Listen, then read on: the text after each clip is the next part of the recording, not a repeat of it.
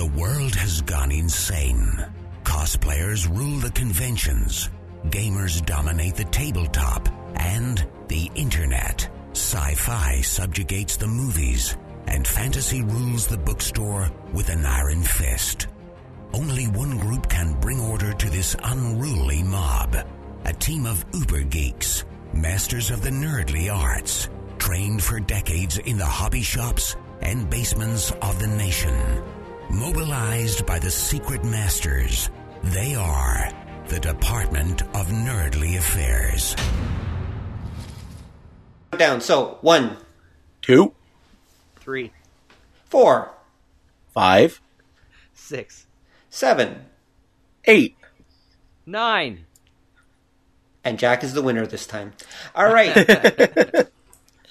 Hello, operatives, and welcome to the Department of Nerdly Affairs. I'm your host, Rob Patterson, here with my co-host, Don Chisholm. I attack! Roll a d20, Don. I got a 17. And the armor class. Oh, you did it. Congratulations. All right. As you might guess, dear listeners, tonight we're going to be talking about role playing games again. Except this time, we're going to go hardcore into Dungeons and Dragons, the role playing game. The role playing game that most people think about when you say the word tabletop role playing. And to talk about Dungeons and Dragons, we of course have brought in a fellow old school old timer who uh, has many tales to tell, has many lived through many adventures. Jack Ward, welcome to the show, Jack. Oh, it's so good to be had back. Thanks, folks. I'm an old timer. It's so. Just a second, I gotta roll. It's so happy to see. I'm happy to see you. What did you roll, Jack? I rolled an 18 according to my charisma and my comeliness, which is not useful here on a podcast. Jack, you are the most charming guy ever. Congratulations. The audience loves you. Thank you. Uh, that's why I was always a paladin because I thought I could get girls. Yep. Okay. Somehow that doesn't surprise me. All right. So, um, I was always a thief because I thought I could just steal crap, but yeah, that, that was me. anyway, so yes, folks, tonight we're going to be talking about Dungeons and Dragons, the original tabletop role playing game, or at least the original t- fantasy tabletop role playing game, because it, of course, evolved out of miniatures wargaming, which predated it, and um, specifically, it evolved out of a. Oh, was it actually a homebrew, or were they playing a specific tabletop war game when they came up with it? Um, It was both. talk- it's both because it's we're talking about uh, should be Chainmail. Gary Gygax and uh, Dave Arneson, correct? Yep, and uh, Rob uh, Kuntz. Rob Kuntz, okay. Yeah. And um, so they were playing a tabletop war game, a miniatures based war game, which of course was about. I'm assuming was a standard one, or was it actually medieval, or did they make it medieval? What's the story, Don? Tell me, I'm confused. Okay, uh, the way that it worked, the, the Dungeons and Dragons comes right out of the uh, chainmail tabletop role playing game. Uh, role playing. You're making me do it now. Uh, tabletop war game. Which I have, the original chainmail. Yeah, is it the original or is it ninth edition? It no, it's it's spirally small. Silver cover, Uh, yeah. fantasy supplement included. Uh, I don't know if the fantasy supplement. I haven't read it, seen it in a while. I'll have to pull it out and take a look at it again. Literally. Oh, just a second. Here it is. Of course. I keep it right back here. Oh, wow. Chainmail Rules for Medieval Miniatures by Gary Gygax and Jeff Perren. Oh, sorry, I lied. Third edition. Mhm. I have third edition. So the third edition came out uh, 1979 in April. So. Right. First edition was 1971. Yeah. So it sounds like they released quite a few editions of that game. Uh, they did. I think. I well, if you count the uh, the modern version, they did. I think there's like 11, 10 or eleven different uh, versions. Although each version isn't really uh, that different. Mm-hmm. It tends to just get reorganized a little better. It's it's it's kind of the same thing that happened to D and D. Right. Yeah, it's to be expected. Yeah, because the original Chainmail, it's a it's a historical tabletop war game, Right. and they That's the name. Pardon. Thus the name Chainmail. Well, yeah, well, they include different kinds of uh, troops from all kinds of different eras and that. And what they what had happened was at one point, um, I think we, we we got into the basics of this before on the show here. They added a, a fantasy supplement which uh, there, well, there's two important things. They added a fantasy supplement, and they did a man-to-man combat uh, system for it. Right. and those are important because uh, chainmail uses one term that war games still use, but they used it different, and that was scale. Mm-hmm. That chainmail was designed for a uh, a one to twenty scale, Right. which means one piece on the table represents twenty troops. Okay. Sure. And then they did the um, the second part of it, which has the jousting rules and the man to man system, is what they called one one scale. Which nowadays for tabletop gaming, one one scale means like real life. Right. Yeah. Yeah. So just in case anyone, in case anyone picks it up and wonders about, man, I got to get some big ass miniatures. Well, yeah, those would be rather big miniatures. That's true. Um, Yeah. I've seen I've seen what a one I've seen what a one to one scale Gundam looks like, and let me tell you, it's impressive. so here's a question before we go any further. And I know I know I don't want to jump ahead, but Mm-hmm. is this is chainmail related at all to the battle systems uh, supplements they had out in Advanced Dungeons and Dragons Second Edition? Because I'm holding it right now. Yeah. There, I've got both battle systems and battle systems skirmishes, and I didn't know if they came from chainmail originally or not. No, they're they're it's something completely different. Okay, You can put them back on the shelf, Jack. I'm doing that right now. okay, The man comes prepared. he did. so so yeah and that's um chainmail's the progenitor and i think it's kind of kind of um important to take in, into account at the time of the late 60s going into the 70s there was a sword and sorcery boom um and that was where the um like the fantasy supplement that they did for chainmail i'm i'm betting came out of that Where did that come from? Was that because the science fiction fantasy writers like Michael Moorcock and and uh, you know Lord Foul's Bane and all that kind of stuff came in the seventies as well, or was that something that was happening elsewhere? Do you know? Yeah, I- think what ended up happening, um, Tolkien came back because when Tolkien came out in the 30s, like nobody cared. Right. But what happened in the 60s was because of Led Zeppelin, Tolkien, Tolkien got popular. oh, right, right. This 'Cause- this this harkens back to your heavy metal show. Uh huh. Yep, yep. Uh, hyperlink here. There will be. Yep. And then what what ends up happening from from that, I think what you also got go, even going into the 70s was you had the psychedelic experience. You had um, when you go into the 70s, you had a lot of alternative spiritualism. Uh, people weren't into the establishment. They were looking for all this different stuff. They were looking to expand their consciousness. Uh, spiritualism came in. The New Age stuff Human, came poten- in. human potential movement was big then. Yeah. yeah, there was all kinds of that. And part of what came into that was was the fantasy thing, the magic, the sword and sorcery. And I think that was a big part of what ushered that in. Makes sense. And um and anybody who who listened to like um our Apocalypse RPG show, which at the moment we're recording this hasn't gone up yet, when you got in when you got into that era too, you also had um a lot of science fiction was apocalyptic. And it was post apocalyptic because people were getting worried environmentalism was just starting up. Um, people were people were just realizing, wait, uh, dumping shit in the ocean matters. And I th- I think Aw, the crying native by the side of the road. Yep, exactly. I just remembered that commercial.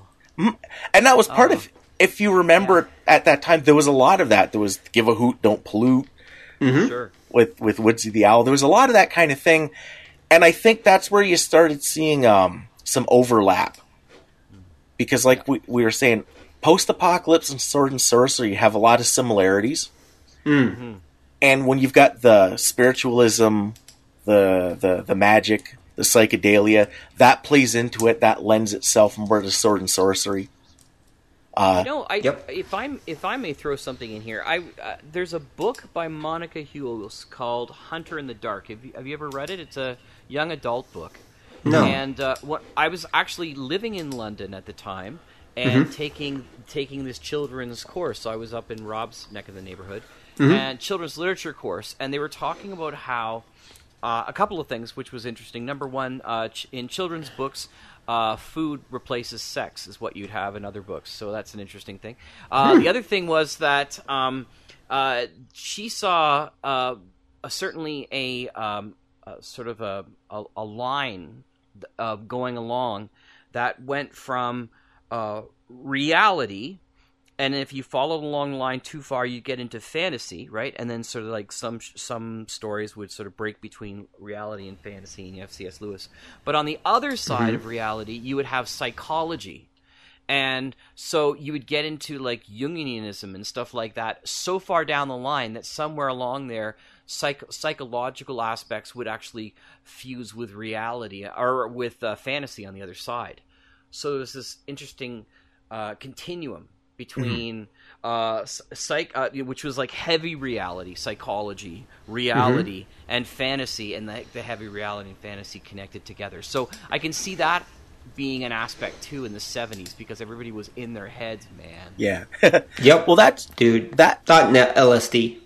Well, and and that's in in a lot of ways what you're getting at was uh, what a lot of the psychedelia was about. Right. That it was it was that weird, and then yeah, the LSD helped, but it was expanding consciousness by blurring that line between, say, reality or perception of reality and fantasy. Hmm. Right. Very cool. Yeah. So D&D started in 74. That was the first original box set. Yep, So that's early on in that. yep. Cool. and the same thing too like um the the the the the the chainmail thing adding the the fantasy supplement if you've seen it it's very tolkien-esque and i think that's something that that uh, you see persist into different editions because uh, the hobbit lord of the rings especially kind of formed the basis for the type of fantasy and the type of sword and sorcery that Oh, yeah. D&D evolves into. Exactly. Like for example, prior to um, D and D, elves were basically these little sprites that lived in the forest. Like Yeah. the the idea of the Tolkien elves or the D and D elves is completely Tolkien elves. Like that's where it comes from. Mm-hmm. And uh, so I would argue that basically D- Dungeons and Dragons, for the most part, especially the early edition, is just a Tolkien role playing game. It's just you know it's just got the name filed off. That's why they kind of made halflings instead of, of hobbits. They couldn't use the name. Right? Yeah. So. They did it first. Like They I did believe it if you if I remember, yeah. yeah, if you go through Chainmail, they do reference hobbits. But there were there were other influences too, because like uh, Robert E. Howard and specifically Conan played Yeah. a part. Because if you look at troop types in the original Chainmail, they reference the hero and the superhero, Mm-hmm. which are the Conan esque mighty warrior that wades in and just hacks through like an entire army on his own. Right. Right. Well, that's, Uh, later on, there you have the barbarian character class, right? And, and Yeah. and and that certainly is is harkens to to Conan for sure, Oh, yeah, yeah. it, m- m- more than a little, we'll say. more than a little. Well, because Yeah. everyone wanted to play Conan. Remember, that was done during the time when there were a ton of Conan comics and novels. There was practically a Conan craze at that time, especially Yep. in the seventies. Well, and I will I, I will not admit that I do have a character in Skyrim that looks exactly like Conan. Um, You don't I have to admit it. Jack. We all knew it anyway. That's right. so okay, so basically they created a Tolkien role playing game with the with the names filed off, so to speak. Uh, uh, okay, once the Tolkien lawyers got a hold of them, they they filed the names off anyway. Um, Yeah. that also explains why the elves in first edition D and D are just massive. I mean, there's literally no reason not to play an elf if you want to kick ass in first edition D and D. Well, early Wow, there- editions of D and D. There's only one one reason. There is one reason, and that is limited character levels. yep. right? So that was the way that they they they identified why you'd want to play a human. Humans had the ability to be uh, dual class characters with unlimited levels. So I mean, once you decide on your second class, you had to stop your first class, but still you could. So I would have a character that might be 75th level mage and 45th level fighter, and you couldn't do that with the original rules with the elves. They stopped at like 12 or something. Or Well, Yeah, it's- hold, hold, hold on a sec here. You're definitely talking about a D and D later on because original D and D, I they only the levels only go up to like ten to begin with. Yeah. Well, there's Sure. There's there's catches to that. Okay. Tell Um, us, Dungeon Master. to to nerd it up, uh, Go you ahead. said that this is the nerd show. yeah, you you said that uh, the what was the term you used for for humans could be uh for Dual be class? yeah they're not exactly there's dual class and multi class Yeah, that's right. They could be multi-class, which was Yeah. a cool thing. You Which could was- get a, an elf, which is like was a magic user, cleric, a thief, Mhm. which was was a cool thing to do. Yeah, I, again, Yes. you guys are referring to li- a D&D. Original D&D, you were just an elf. You were just a No. wizard. You were very very very very original d&d because when the white box set came out um, there were ideas in that that kind of disappeared afterwards and came back in later editions and the very very very original one depending on the ver because there's technically two versions there's the greyhawk version and the blackmoor version but you could play you would play like a dwarven fighter Right, okay. like yeah. and- And, the very I'm looking at the web page right now on Wikipedia for the 1974, which is the one I got the one in 76, I think, or 78 or something. But uh, uh, the one the the one in 74, the first three volume set that they have, they said there Mm-hmm. were just three character classes: fighting man, magic user, and cleric. Four races: human, dwarf, elf, and hobbit. There you go. Yeah. And only three alignments: lawful, neutral, and chaotic. Yep. Right. But And those then- races couldn't wait, those races could actually be any of those three character classes? Yeah, I'm pretty sure that's Well, the case. there there were there were there were it worked in just like in in uh, what people who played AD and D remember, Okay. and and there's level limits, and I I don't remember hundred percent, but there are limits on who can be what. So I, I think dwarves can't be clerics in that edition as well. Right. Dwarves can't be wizards. Oh, okay, I they can be illusionists, but they can't be wizards, right? So that's what they had, and I mean that's that's the 1977 box that I yeah. remember, right? Well, that's that's that's more AD and D because it, what and this is where it gets really weird and complicated with again the ideas coming and going. Um, when they did uh, Gygax did Greyhawk, and Arneson did uh, Blackmoor, and they add they changed the the they changed the mechanics because they added the Rogue, which is your thief class. right. Um, Bard and Illusionist came later in early Dragon magazines. They were optional classes that you could add. And they came out kind of just at the point where White Box had become Red Box and and AD&D. Okay. But that was see, yeah, uh, that's it. See, I remember Advanced D and D having illusionist and magic user, and that Yep. was it. But it did it didn't have rogue. It had thief, Thief. assassin, and bard. yeah. Uh, no, monk and monk. Yeah. There's monk class in there too, um, and and they got rid of the monk eventually and moved everything. They, they got rid of the whole idea of an assassin. They sort of sat there and said everybody can be an assassin, kind of thing. So that's why they got rid of that later on in the second edition, I think. So. Yeah, well, because if you remember in, in AD&D, Illusionist is a subclass of magic user. Uh, Yeah. ass- Assassin is a subclass of thief. Yeah, and it it, it kind of means certain things, but that played off of stuff that had come out in the original white box, oh okay. which Because again, also like ranger and paladin were subclasses of fighters, so they all had their own subclasses. Just like druid was a subclass of a cleric. yeah, Hmm. Yeah. And that came because they what what ended up happening was the the white books came out. It was real difficult. Like you couldn't just buy them and learn the game. Somebody had to teach you. Right. Just because Because they they- were so badly organized? Yeah, basically. Yeah. Um, they wanted to, to they wanted to do a uh, a re-edit of them that would be those rules in more legible form, and that's the original. I've seen it called Blue Box, right. which had a, a really small print run. You you never ever see them. The one that they call Red Box, which Yeah. became like Blue basic yeah basic advanced companion master and mm-hmm. immortal that version comes after that one Yeah, whatever happened to expert? Because you had basic and expert and advanced, and expert sort of went off the map, and so did basic eventually. Like, I mean, once they got rid of, they sort of separated, and then they all came back together again in second edition. You never heard again of, of advanced or basic or whatever, right? Oh, oh no, they did stuff. Um, what ends up happening is when the red box one was coming out, it was meant to be an introduction. Mm-hmm. And then the advanced Dungeons and Dragons rules was supposed to be, I guess you'd say, the main game. Right. But they split off. Uh, there was there was kind of a dispute. There was a bit of a back and forth. They essentially became two completely different games.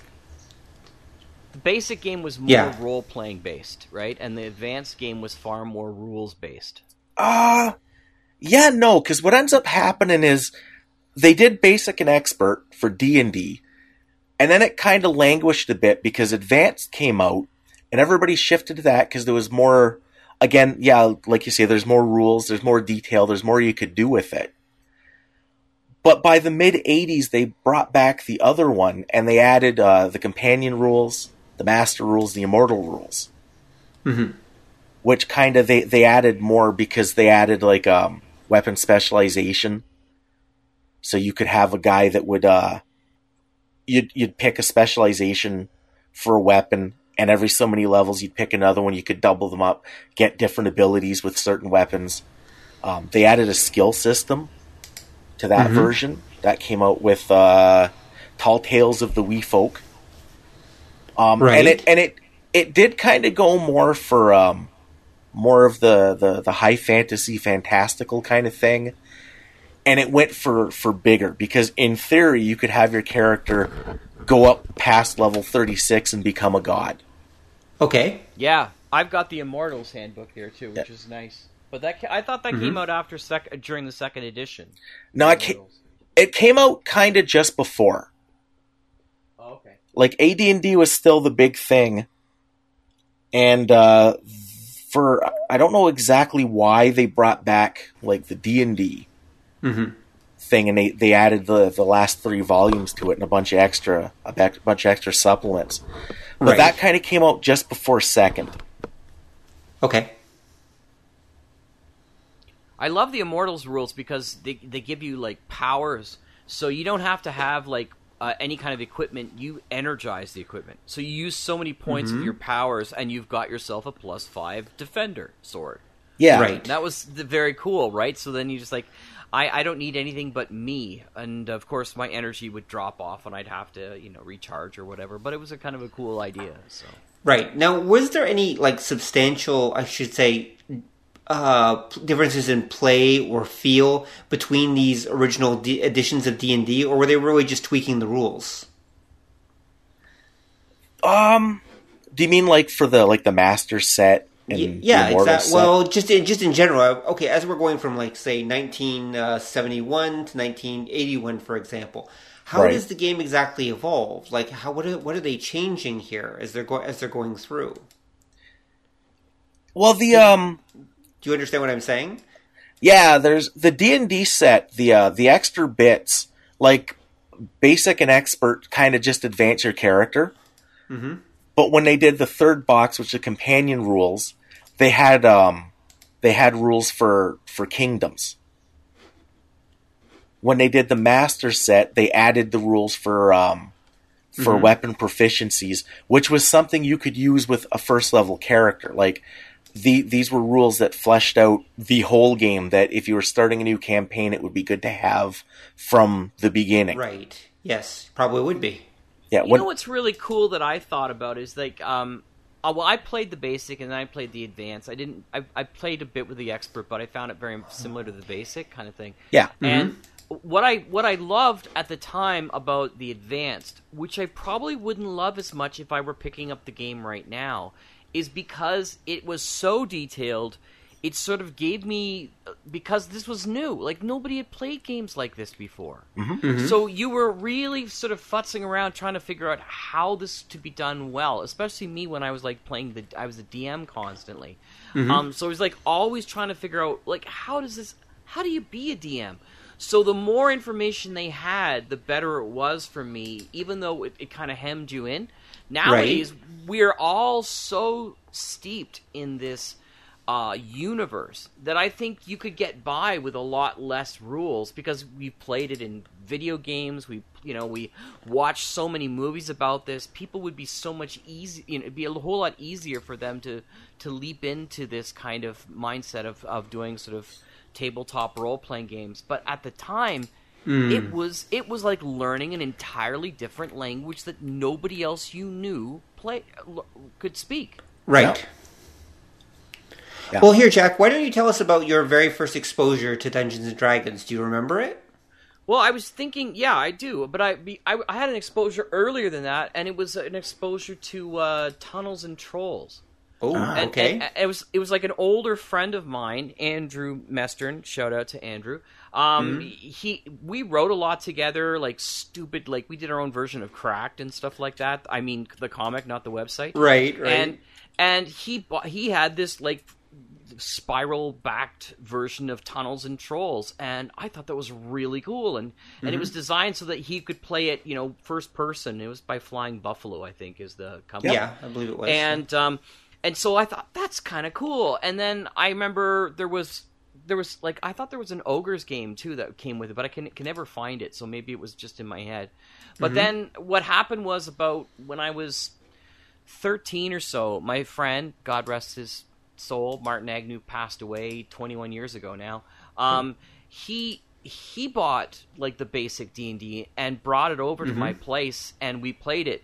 And this is pre-dice. We had chits so we had we had little like salt shaker bottles where we keep the chits in and we'd have to pull out numbers right? And out of out of 20 you'd pull out a number it's like oh natural 20 you know or something like that. Right. and so we always picked like because it was just the two of us we would always take like three characters each. And even though he was dming it to begin with um he tried to sort of divorce himself a little bit from it. But you're, you're you know your kids you want to have the the biggest strongest whatever so we'd always have like a fighter a mage and and a cleric to heal us right Right, and course. and and being the sexist people that we were most of our clerics were female right like mm-hmm. at the time we were kids right so. Right, yeah, of course. he- the healer of course had to be the female at the time.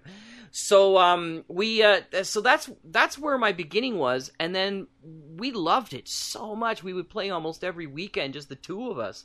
And then i started buying some stuff. I remember going to the uh, the mall in Guelph, and there was a bookstore there, and that's where you could get like the advanced Dungeons and Dragons books, and that's Right. where I that's where I got the and that's where we started making like our real jumps, and we also shared for like three or four years the uh, Dragon magazine subscription, so much so that we were invited to like the second or fourth Gen Con as as as uh, as DMs. They like they were they would have held a table for us. We were like 14 years old, and it was in Wisconsin. There was no way we could have gone, but but at Right. the time it was like it was so cool. It was bragging rights that you know he, these Dragon magazine wanted us to play, play at Dungeons and Dragons at a Gen Con. So That's awesome. that, that was pretty cool. So that was that was like the very beginning of it for me.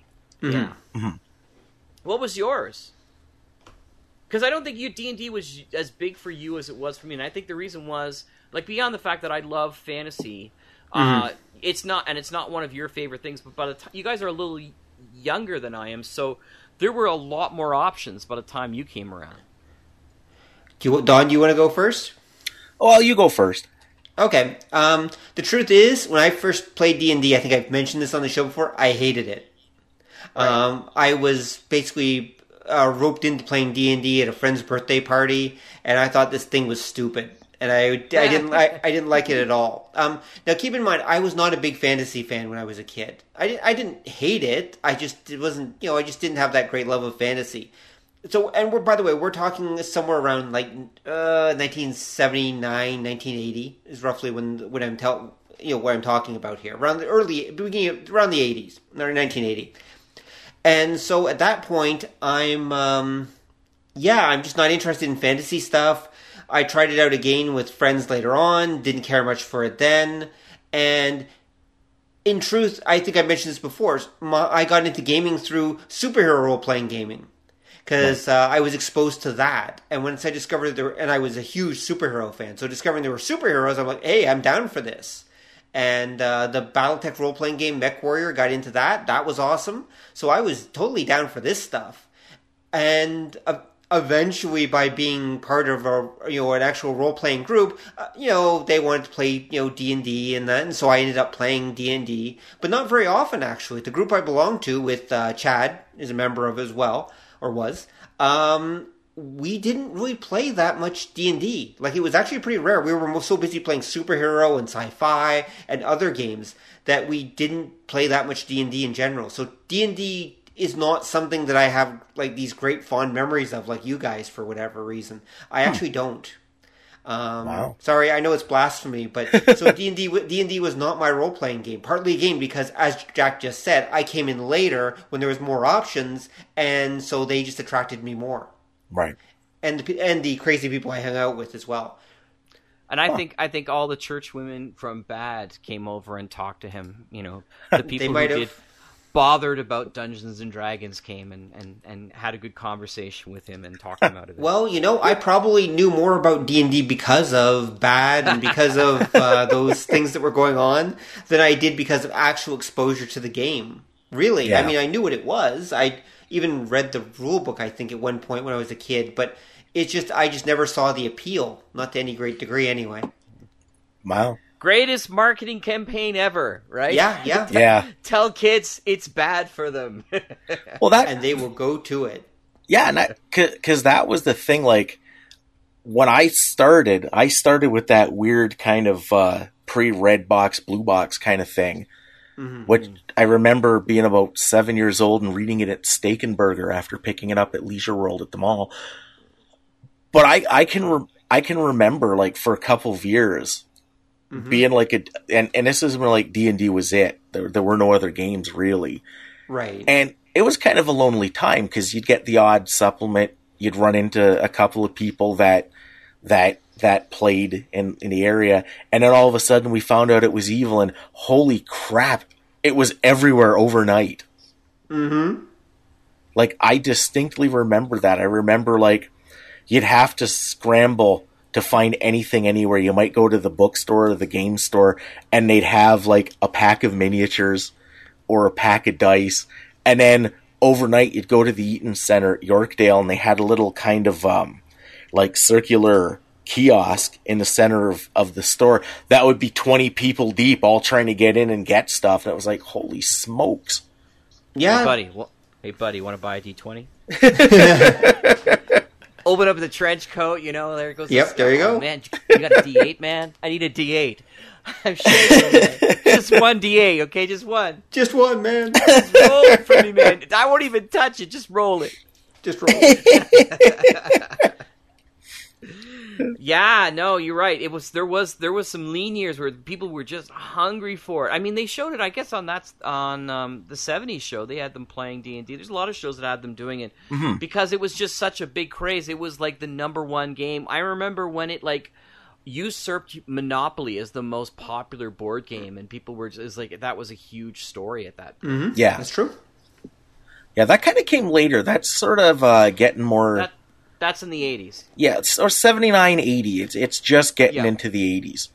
Yeah, because, well, that was the peak of D&D, really, was, I mean, the around 1980, basically. Yep. Um, and I'd say that uh, it's not a coincidence, right? D&D came arrived at the same time as Star Wars, uh, video games. Um, yeah, it, you know, tentpole movies. I mean, that was like the great era of nerddom, the first great era of nerddom, anyway. I'd say.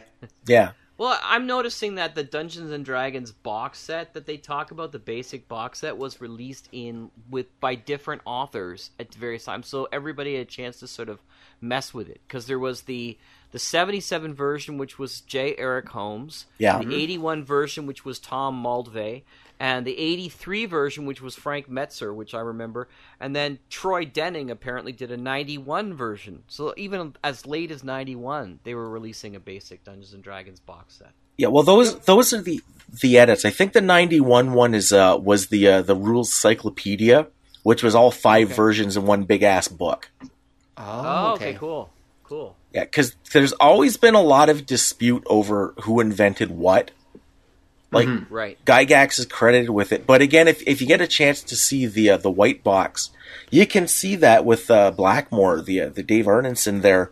He did add a lot to it. He he added a lot of stuff that didn't come back as well because the Blackmoor version uses hit locations. Right. And Right. oh my god, are you fragile? like like that was that was one of the things, and this kind of gets to what Jack was talking about with AD and D. Mm-hmm. The game, it's more game than story or real life because once you get around third or fourth level, you can take like eight nine arrow hits, and your your mm-hmm. guy doesn't go down, and that's not realistic. But when you look at a lot of like the high fantasy net, that's the kind of thing you'd see, like the Right. the popular image of Conan with his torn chainmail, like it three arrows in his shoulder and stuff. Mm-hmm. Um, the Blackmoor version, Dave Arneson wanted it to be more realistic, so you had your hit point total like normal, but your different locations each had a hit point total of their own that was based on your overall, mm-hmm. and your head would have like ten percent. so if if you had 50 hit points which is really good that you're you're talking hmm. to getting around like 10th level to get that many. Your hmm. head ta- your head takes 5 points of damage and then you die. Just, just for those people who've never played D&D, we used to point out that the first level wizard had less hit points and was more easily killed by a common ground squirrel than than Yep. anything else. yeah So so that was the I mean, I think that's part of the excitement playing D&D is the earlier levels because you were so fragile. Yeah. Yep. Once you start getting up to levels 10, 12 and stuff like that, they really have to ramp up the monsters to make it anywhere near as dangerous. And it's that danger. It's that hmm. that oh my god, this person this character I invested so much time into could get killed and removed from the game. That's where the excitement sort of goes and that's why so many games sort of taper off after a while. You know, Yeah. you get to a point where you have like yeah, we're not going to be able to beat this monster unless we have like a plus six holy sword. Just a second, let me go through my backpack here. Uh, you know, my portable hole. You know, I have four of them, one in each pocket. Right. Uh, right? Yeah. Yeah, it's funny actually how early D and D was like actually the going back to the video games of the time, like the video games of that of that time. Like you know, what I'm talking of course about you know Space Invaders, um, later on Galaga, you know all that Defender, all that stuff. They were damn hard. Like they Right. were much harder than the games that people play today. You needed real skill and it took real effort. And if you actually got a high score, that really meant something back in those days. That's why high score was a big deal. Right that's why you got to wa- go watch the documentary King of Kong. That'll get it to you. You- You ever seen that? No, I haven't. Actually. Yeah. I should look that one up. Totally great documentary about the guy who wants to beat the, the, the world record of Kong, Donkey Kong. Right. And, and it's a real dramatic thing too, because the guy who actually has the record is a real jerk, or at least he's painted that way in the documentary. You never really know, right? Yeah. Right. Um, but it's just it's it's classic. It's beautiful. It's a really funny documentary. Check it out. I, I've taken a note. I will go check it out. I'll, and I'll put a link in the show notes if I can find it. Um, but Hyperlink. exactly hyperlink here. All right. So, but again, I find that interesting though. That yeah, early D and D. Part of the fun of it was there was that real challenge. Like I remember actually rolling up a wizard character that had one hit point. that's that's seriously one hit point. If, if Yeah. anything happened to that character, and he had one hit point and two spells that he could use once a day. That's right. Yeah. That's- and you spend eight hours a day trying to get those spells back. See, Exactly. I wouldn't have. I wouldn't have let you run off with a character like that. I was. A, I was a pretty easier D and uh, D and D guy for the first. The first level characters, I probably wouldn't have let somebody go with at least half the possibilities of your hit points that you could get. You know, mm-hmm. I, mm-hmm. I I think the smallest I've let a, a, a wizard go is like two, and but he had a constitution of sixteen, so he had an extra plus two, which gave him four. Because that I mean, seriously, the the odd dart or you know an ill wind from the south could kill you. It's not. Yeah, basically. But if you managed to live, damn, did you have like bragging rights? Oh, for sure, for sure. And that's Yeah. the point. because you you guys have kind of hit on two interesting points for gaming in general. And the one is that feel that you're talking about of achieving that comes from the idea that D and D came directly from tabletop wargaming, where that piece on the table. That is not Grognar of the town of Feeble That's asshole number one with spear and, and his job is to go out there and die. Like, when you read, say, the white box, uh, D&D, they're recommending groups of 20. And it, and yeah, it's because it's a meat grinder. And that was why, uh, basic D&D was levels one to three, because it wasn't until you got to like level four that you could really take more than one or two hits. Right. And I think I think a lot of people did actually run with they would have each person would have like two or three characters. Oh yeah. And and then you'd basically and then if any of them managed to get to level, you know, 2 or 3 and get some you know start to build up hits, that was awesome. That was your character. Yep. Well, I mean, yeah, they they said many of the modules that you would buy, they'd say, you know, must be so, you know, first of all, they'd say like so many different characters of this level. And then eventually they would say things like, you know, mm-hmm. characters that equal this amount of total levels together. Right. Kind of thing. Yeah, that came. So you could have a, a variety more that way. Yeah, because that that came later. The original ones would, and and if you look at it, if you're a newer player of a later version, this is absolutely horrifying. But it would say for eight to twelve characters levels, five to seven but it's it's that idea that you would have you'd be going in with an army because remember those eight characters all probably have three or four hirelings with them. Wow. So you're you, and this is the assumption that you're going in with an army because it comes from that war game thing. But you guys are now getting at the second important point that happens to gaming in general, mm-hmm. where going into the early '80s, getting to the mid '80s, something mm-hmm. that that all versions of D&D kind of fumbled with was this idea that gaming was shifting away from the militant war game thing and people were getting attached to a character. Right. And the char- the character aspect of it was more important in playing uh, a character and keeping them around enough to get some story for for this guy. Mm. Mm-hmm. Makes sense.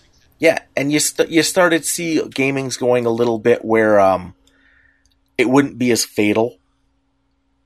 That a, a brand yeah. new a brand new character wasn't like achoo oh my god half the group is dead you know, mm-hmm. and and it was that shifting of attitude towards earlier versions of D and D and the way a lot of people play when they first start is that character is your interface with the world, and the game isn't about you playing Ragnar the Mighty, it's you solving the adventure. Right, yeah. The, the character isn't really assumed to be a separate entity, but that kind of started by the mid 80s, and again, like Rob was saying, at that point you were getting more choices in the type of game, so story was getting to be more important. Mm. Well, by by the second edition, they were already identifying various styles of uh, campaigns, and they, that's where you get the name the Monty Hall campaign. Mm. Where you're just there to get a ton of stuff, and then yeah. there's the role playing, and then there's the political action. Mm. I have friends of mine that play D and D, and literally they're there for the conversation between characters. I'm like, are we gonna kill something anytime soon? You know, they'll have this conversation with the bartender for like four hours, and I'm, and I'm falling asleep, going, okay, I don't drink, but I'm ready to. Hmm. so everybody had their own version. So, but that came out of that first couple of years of that of the basic and stuff like that. Sort of saying, well what do these what do these campaigns look like? What's the flavor of them? Because I don't want to say genre. It's not even really a genre. It's just the flavor of what they are. Yeah. Right. And remember, of course, at this point, the the setting itself was generic, so everybody's campaign had their own flavor. Like yeah, everybody right. would have their own house rules. Everyone would pl- would modify the hell out of the game. I mean, yeah. I don't even think that many people actually ever even used hirelings, as Don just referred to. I mean, I don't mm. think I ever played in a role playing game where we were allowed to have hirelings or NPCs working for us ever. I I got them. Well, if you remember, when you got to level nine, I think I think mm-hmm. it's like level nine as a fighter, you were supposed to attract a whole bunch of henchmen. Oh, those aren't uh, technically they're not. When you got to name level, which was usually level like nine or ten, yeah, you got followers. Yeah, followers are different because followers were you'd get tons. Hirelings were if you remember your charisma stat, you had like a maximum number.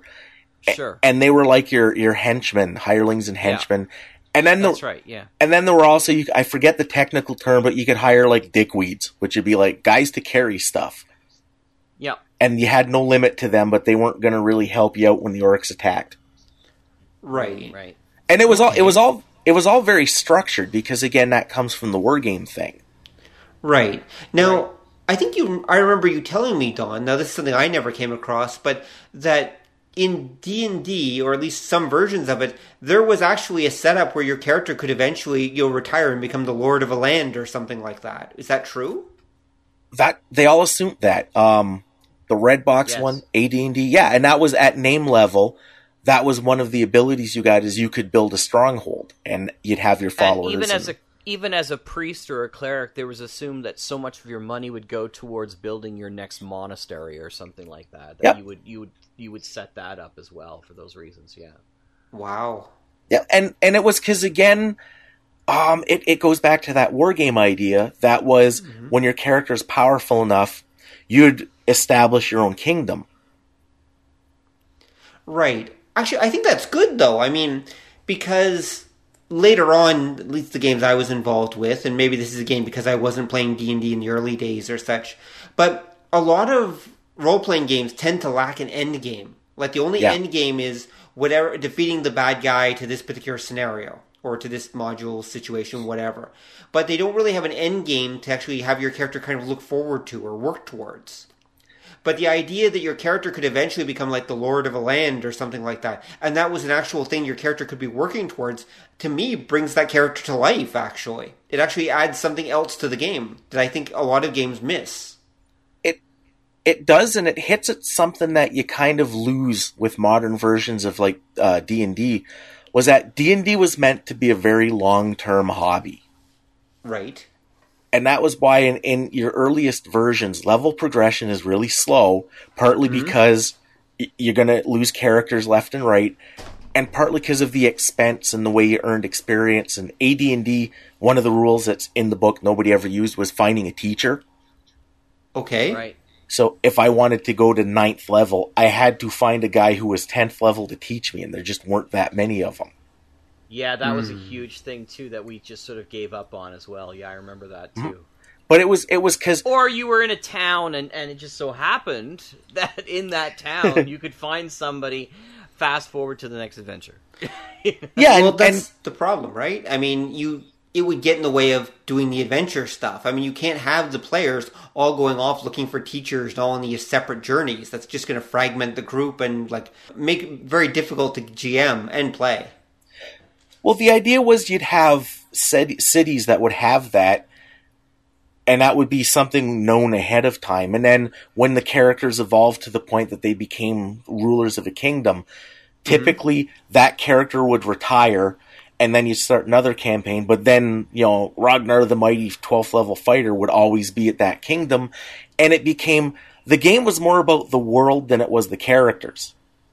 I see. And- so you were literally creating generations of characters that would eventually evolve to non-player status, basically, or Yep. become the elite of the kingdom, and you would then move on to do it to role playing the next generation, basically. Yeah, and that's it was generally this is why if you look at say your old school AD&D and AD&D for the longest time was Dungeons and Dragons. That's what everybody Right. thought of.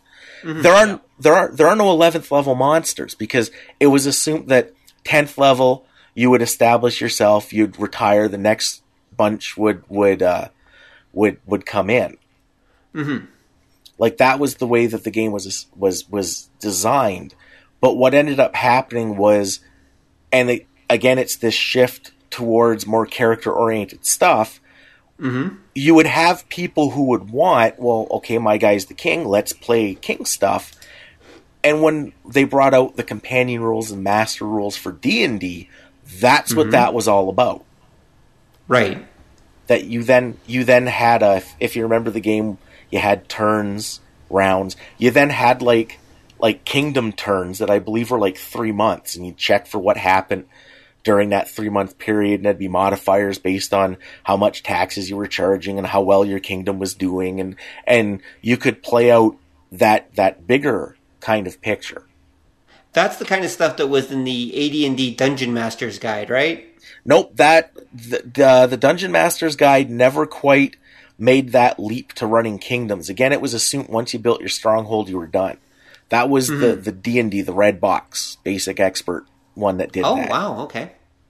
Yeah, it, it didn't get till second edition that they started to specialize. There's actually a strongholds. Uh, there's a strongholds uh, campaign that I have, and there's also like a catacombs and castles. Uh, no, I think it's castles and catacombs are two different ones that I've got Yeah. as well that come in.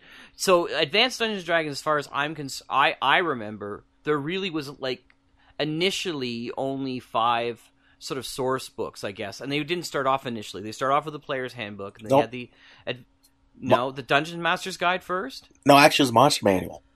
Okay, the Monster Manual because I got that as well. The Monster Manual, and then there was Monster Manual two, and then there's Yep. the Fiend Folio as well. Yep. Um, and then there was a bunch of camp uh, modules, and then they often had uh, anything they wanted to add in came through the Dragon magazine, and eventually uh, the Dragon magazine and Dungeon magazine, uh, Dungeon magazine split off, and, and many of the campaign stuff they did in Dragon was in Dungeon, and then Dragon just kept up with like new character classes and new spells and all that kind of stuff. Did they have the Did they have the second spells book out? No, that was second edition. Yep. Because what ends up happening, um, near the end of AD and D, there, there, there, there's uh, what ends up happening that changes stuff that I think leads into second edition was Dragonlance, Right. Yeah. and the the Dragonlance adventures were really important because in a lot of ways they were the first narrativist role playing games. Right. Okay. And it- how so? Well, it, it they were really weird because it was an interesting idea, but if you were a proper AD and D player, they were useless because you played the established characters, you played the established story. Nothing you did really mattered. Oh. Like like Okay. like if if you're if you're playing like Riverwind, Riverwind is not going to die in the first adventure because there's stuff that comes up later on that they have to be there for. Right. and again it's it was it was AD&D bumping up against the new kind of gaming which again was more character more story oriented which AD&D was just not equipped to deal with Right. Right. Now, and that's the Greyhawk. So uh, you start seeing Greyhawk world stuff everywhere, source campaign Yep. stuff and, and campaign stuff. Now, did it did the when when they came out with all of the Greyhawk? Is that when they came out with the Forgotten Realms as well at the same time? nope 'Cause uh, I, I remember them both sort of coming up against each other as if you want to play two established realms, you could play Ed Greenwood's Forgotten Realms or you could play Dragonlance, right? So, yeah, well what Yeah, ended up you di- oh go Sorry, ahead. I was going to comment. You you're referring to Greyhawk, but Greyhawk came much earlier. Yeah, I think you you don't mean Greyhawk. Yeah. You mean Dragonlance, right? Isn't Greyhawk and Dragonlance the same? Because I didn't collect either Nope. one of them for the same reason. No, they're Okay. different. there yeah Oh, okay. What's the world? Is oh, it's Krynn, isn't it? Yep. that's that's where Dragonlance takes place That's right. Yeah, my mistake. Sorry. Yeah. Yeah, 'Cause- and For- Forgotten Realms and Dragonlance should be contemporaries to each other. yeah Right. 'Cause- But yeah. Greyhawk was like original D and D. yeah that was was like Yeah, the yeah, first D and D right. setting. yeah it was the first D and D setting. Because I, I always customized. I always had my own world, the land of Terra, Mm-hmm. T E H R A. You know, and I and I had seven continents and the whole bit. So I, I, I would only use those campaigns to further feed my own world. Yeah. Right. I'd modify them whatever way. I'm sure lots of other people did the same thing. So Yeah, Well- naturally. They did too, and and the thing with that too is when Greyhawk was like the first supplement for white box D and D, and it became the default setting for advanced Dungeons and Dragons. But when it came out, it was a really threadbare setting right. be- because hmm. that was it was again still assumed that you would take whatever came out and fit it to your own personal campaign. Right. Yeah, it was sort of like little little areas. Like here's this campaign thing, but there was no overarching kind of world. Um, all the monsters were stock monsters, right? Well, they- so they added because there's the the original uh, AD&D Greyhawk supplement is a map and some really vague descriptions of the kingdoms. right. And then the published modules were all fit into that world, Cool. like the earliest ones. But again, it wasn't something because the story wasn't real important at that point. Right. Yeah. Right. Forgotten Realms was kind of more of a, a fleshed out setting. But it wasn't until you got like the the Dragonlance that the the story based, the narrative based thing became a thing. Hmm. And Meanwhile, it was uh, what, what year would that have been? for which Dragonlance?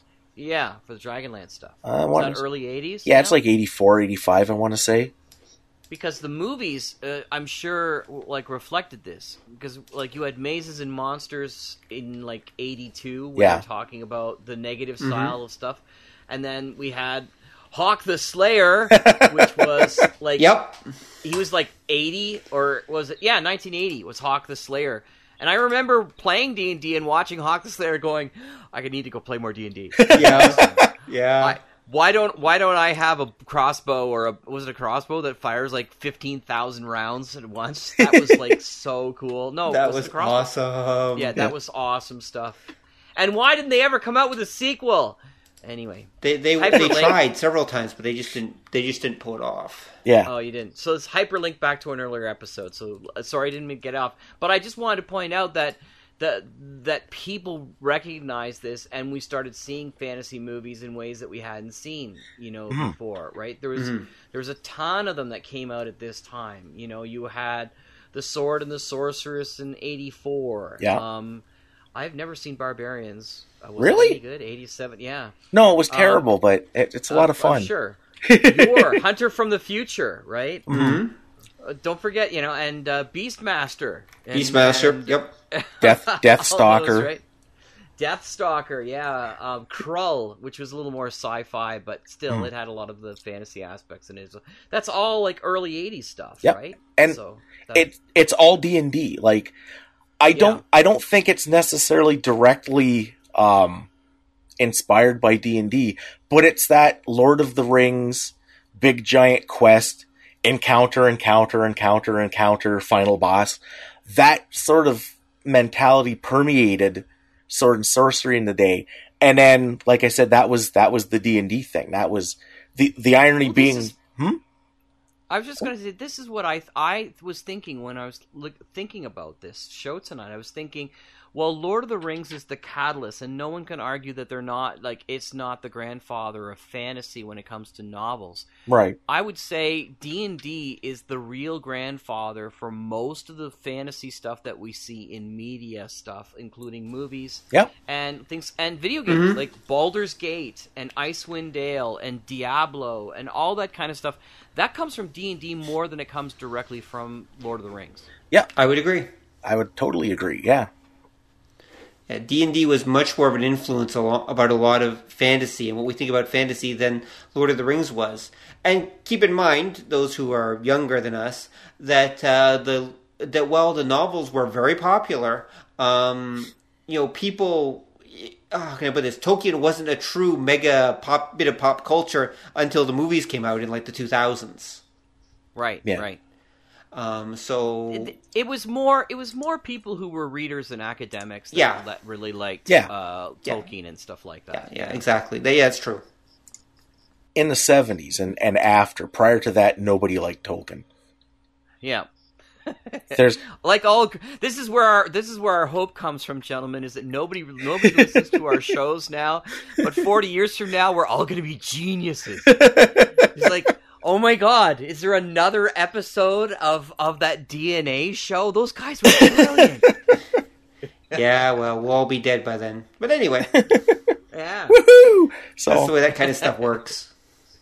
but it always the optimist I try. I try. but it it's interesting that you mention all of this stuff because that's what leads into second edition d&d mm-hmm. right was Well, because okay, continue, Don. Sorry. Oh because i was going to say the AD&D, the D&D couldn't handle a lot of the character stuff because again, it was very the mechanics were very functional. Mm-hmm. It was it was very goal oriented. It was very defeat the villain, defuse the trap, blah blah blah. Second edition kind of tried to fix that because that was where you had like character packages where you could totally customize.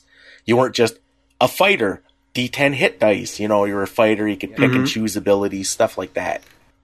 Well, that's where they got they brought out the supplements on kits, which Yep. I have every one of them. I'm looking at them right now, the brown and the blue and the green. Yeah, they had all all these great kits, and, and the kits weren't just like the fighter's kit, which they brought out all the great proficiency stuff and specialization stuff. Um, and the wizards one that gave you all the ability to be able to like specialize in certain schools of magic and really look into that. But they also had some really cool kits on character class. I mean races, like the dwarfen race one and the gnomish one and and the humanoids one is a great character kit because suddenly it means you're not just stuck to those particular races, but you could actually create like a kobold character mm-hmm. or a half ogre character or you know something like that that you could be able to play uh, not on a regular basis but as something different within the campaign. The second edition was my favorite. I'm just going to say that right now. I kind of stopped there. Okay. I use I was thinking the argument is just for the same reason why I don't go to Beauty and the Beast in the movies. If I find something that you know of of the that that works for me, why would I? I spend all this money amassing this great list and I modify it all anyway. Right. Why would I? Why would I go and rebuy everything all over again for three more uh, issues? Even I've played them in different places. Right. They're okay, but they I don't I don't I don't get any more enjoyment or any more role play out of three, four. Now I haven't played five yet, and I hear Right. that it's really good. But I, I, I haven't I haven't got any better role playing experience out of that. So. Right. Hmm. That's fair enough.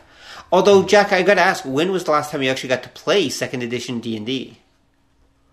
Uh, a couple of months ago, Oh. Oh, that's right. I play with my sons. Yep. And in fact, they they really enjoy it too. My, I'm on my birthday. My son, I told you this, didn't I? I think on, you did. on my birth on my birthday, I, I was having a nap, and my I came out, and my son had darkened everything and put up like these blankets and had a candle on the table and had started the campaign, and he had made me a character and the whole bit. Uh, It was my birthday, and so then as we as we continued the story.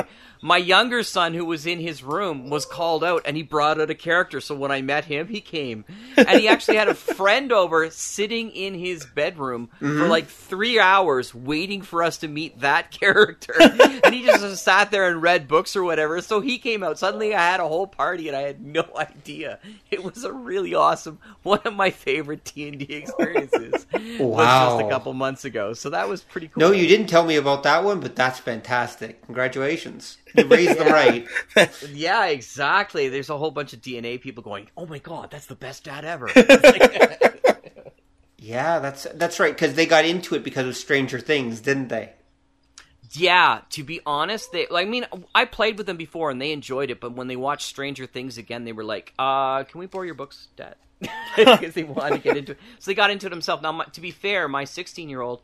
Every Sunday night, he goes and plays at his friend's place. So there's they've been doing a campaign now for about a year and a half, two years. Wow, that's good. So that's pretty cool. Yeah, yeah, pretty cool.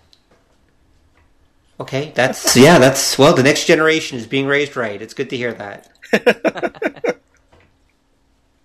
okay, so uh, I'm glad to hear that your second edition books are still getting a workout. That's good to hear. Well, not more than that. I look through them on a regular basis because it gives me inspiration as a writer, and I think, I think that's one of the things. You know, in the end, we'll talk about that. But I think uh, you'll find some of the best writers that we respect nowadays started off playing Dungeons and Dragons, and mm-hmm. you really get.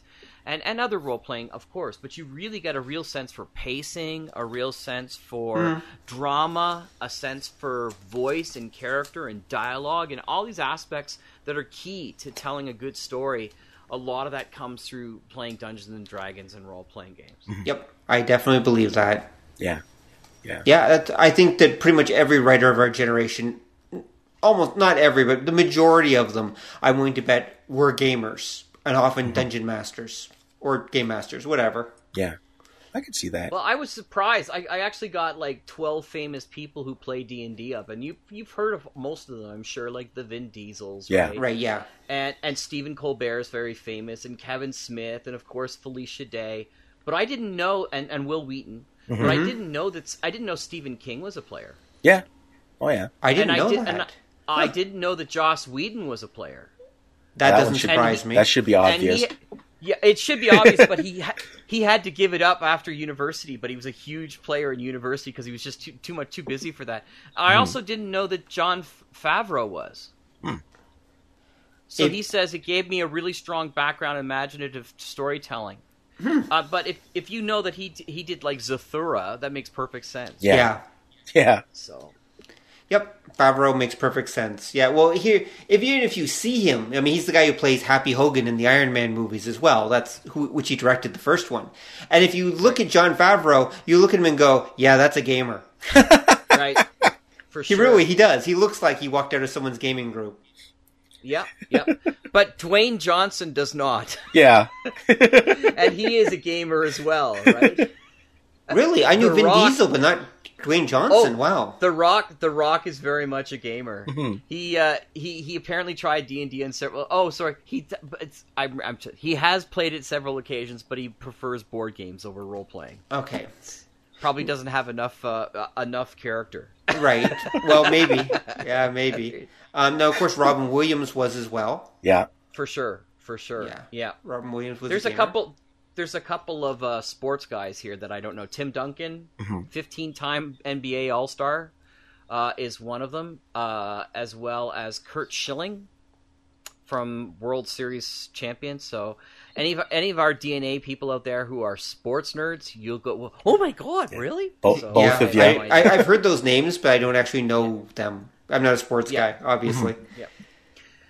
But um, since we're talking about you know the effect on, on culture that happened, we you, you have to mention the Dungeons and Dragons television show that come on around this time because it's hitting eighty three to eighty five, right? The the animated show. Yeah. And Yeah. We look at it and we go, it's awful now, but when we were kids watching it, it was it really was one of those things that amped up wanting to play D and D more. No, I I No, still thought no. it was terrible. Me too. Eh. So only half I'm the sorry. group has weapons, and there's no cleric. What the hell? That's Yeah, that Well- was, and, and of course you heard our interview with uh, Will Meugniot where he talked about how that was never supposed to be a D and D TV show to begin with. That would they Yeah. just grab was- the name at the yeah. last minute. That was an amazing interview. Sorry, uh, once again, hyperlink. I'm going to make this an audio hyperlink show. I will. I will come up with the, the audio hyperlink uh, the technology at some point. Right. Yep. Okay. There we go. I, oh, I wish we could just say hyperlink and one would automatically Yeah. appear. That would be so awesome. Oh, I'd love would that, be so much. Fantastic. Oh, save our save so much time in post. But but yeah, um, no, thank you. Yeah, no, that was a great interview. Uh, we really enjoyed it. Um, Right. Will was a great, fantastic guest. And um, but yes, so that's the thing, right? I mean, if we'd gotten something that was closer to D and D, like say the Japanese anime version, which was Record of Lodoss War, Yeah. like then we would have been crazy for it. But I don't even know what that is. no. Record of You'll have to Lodoss send me- War. What- Never heard of that. You'll have to send me a link. Okay, I will. Uh, for those who are not familiar, and I suspect our anime watchers are, Record of Lodoss War. Okay, so D and D hit Japan as well. Like Yeah. the Japanese actually did get into it as well, just like we did. And so as an end result, there- they had in especially in the '80s and such, they had a you know they had their own role playing boom that happened. And one of these guys basically kept records of all his role playing campaigns. He wrote, turned his role playing campaign into a series of novels, and then they got animated. And uh, in, originally into an OAV series, and later into a TV series. And OAV means like they were direct to video, basically. They were animated, but they were direct to video. That's what OAV means. Yeah. Okay, but but did they have Donny Most playing one of the voices? Because good old Ralph Malph from Happy Days played Eric the Cavalier. Let's not forget that. Well, Actually, Fr- Frank Welker had some extra voices. I recognize Frank Welker's. Voice. Oh, I'm sure. Like all the classic guys were doing that. Remember, that was I think a Marvel Sunbow production at that point, and I mean, Yeah. so all their standard guys were in there somewhere. I'm sure that uh, Megatron was in there somewhere as well, and uh, Peter. Oh, yeah, that was Frank Welker. Uh, Optimus. Uh, Peter Cullen as Optimus Prime was probably in there voicing some knight or something like that. I'm Yeah. sure. Um, the, the usual, but but anyway, no. Record of Lodoss War. It's D and D. Like my Yeah. God, it's the most D and D thing ever. Oh my God! You know who Peter Cullen is? Who? Venger. Oh, that makes Oh, of sense. course. He's the main bad guy, of course. Sorry, I didn't mean to interrupt, but I just noticed that when I looked at the IMDb. It, Yeah. I had to spread that out. Sorry about that. No, no, no. And I will link to um, Record of Lodoss War when I get Yeah. the uh, when I do the chance because yeah, as, yeah, it is. It's it's the most D and D thing ever. In fact, it was one of the things that seeing actually helped get me towards fantasy back when I it came out when I was in like beginning university. And I remember Very seeing cool. that thing and going, "Wow, this is so cool! Hey, wait, this is D and D." And uh, that that for that was it for me. That that's when I took an interest in fantasy. Awesome, awesome. Well, yeah, I'll one of the things check that out. actually. I mean, I also read uh, Terry Brooks's Shannara novels back when I was in high school, and that okay, that made me more pro fantasy at that point. Well, the and and the thing is, he he argues that his Shannara novels aren't based on uh, Lord of the Rings. Uh huh. You, know, are, you know what they're based on? What? On Three Musketeers. That's no, what he says. I, I'm not buying it. Well, it's just remember he's just defensive of being called a Tolkien ripoff for the last like thirty or forty years. yeah. Oh, okay. Um, I'm not buying it. I mean, I oh, I re- tried rereading the Elfstones, which is my favorite, a couple years back. And it's like, wow, this is D and D. Or sorry, so, wow, this is uh, Tolkien again. It it very much is. Um, Right, right. Actually, Shannara just got turned into a TV series. Yes, Yeah. I hear it's terrible, but I don't know. Apparently, they're doing Uh, a second season, so it must have done okay. Okay. They're filming second season right now.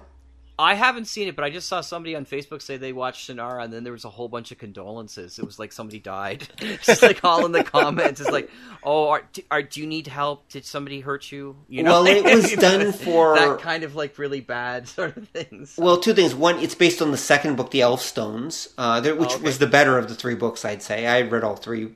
Um, Right. And also, it was done for MTV, so I have to wonder if MTV didn't want them to kind of youth it up a little bit or something. So I don't know. Yeah. I, when it Well, came we're, out, we're getting Dragon Riders of Pern for crying out loud, and that's entirely D and D style too, right? So very true.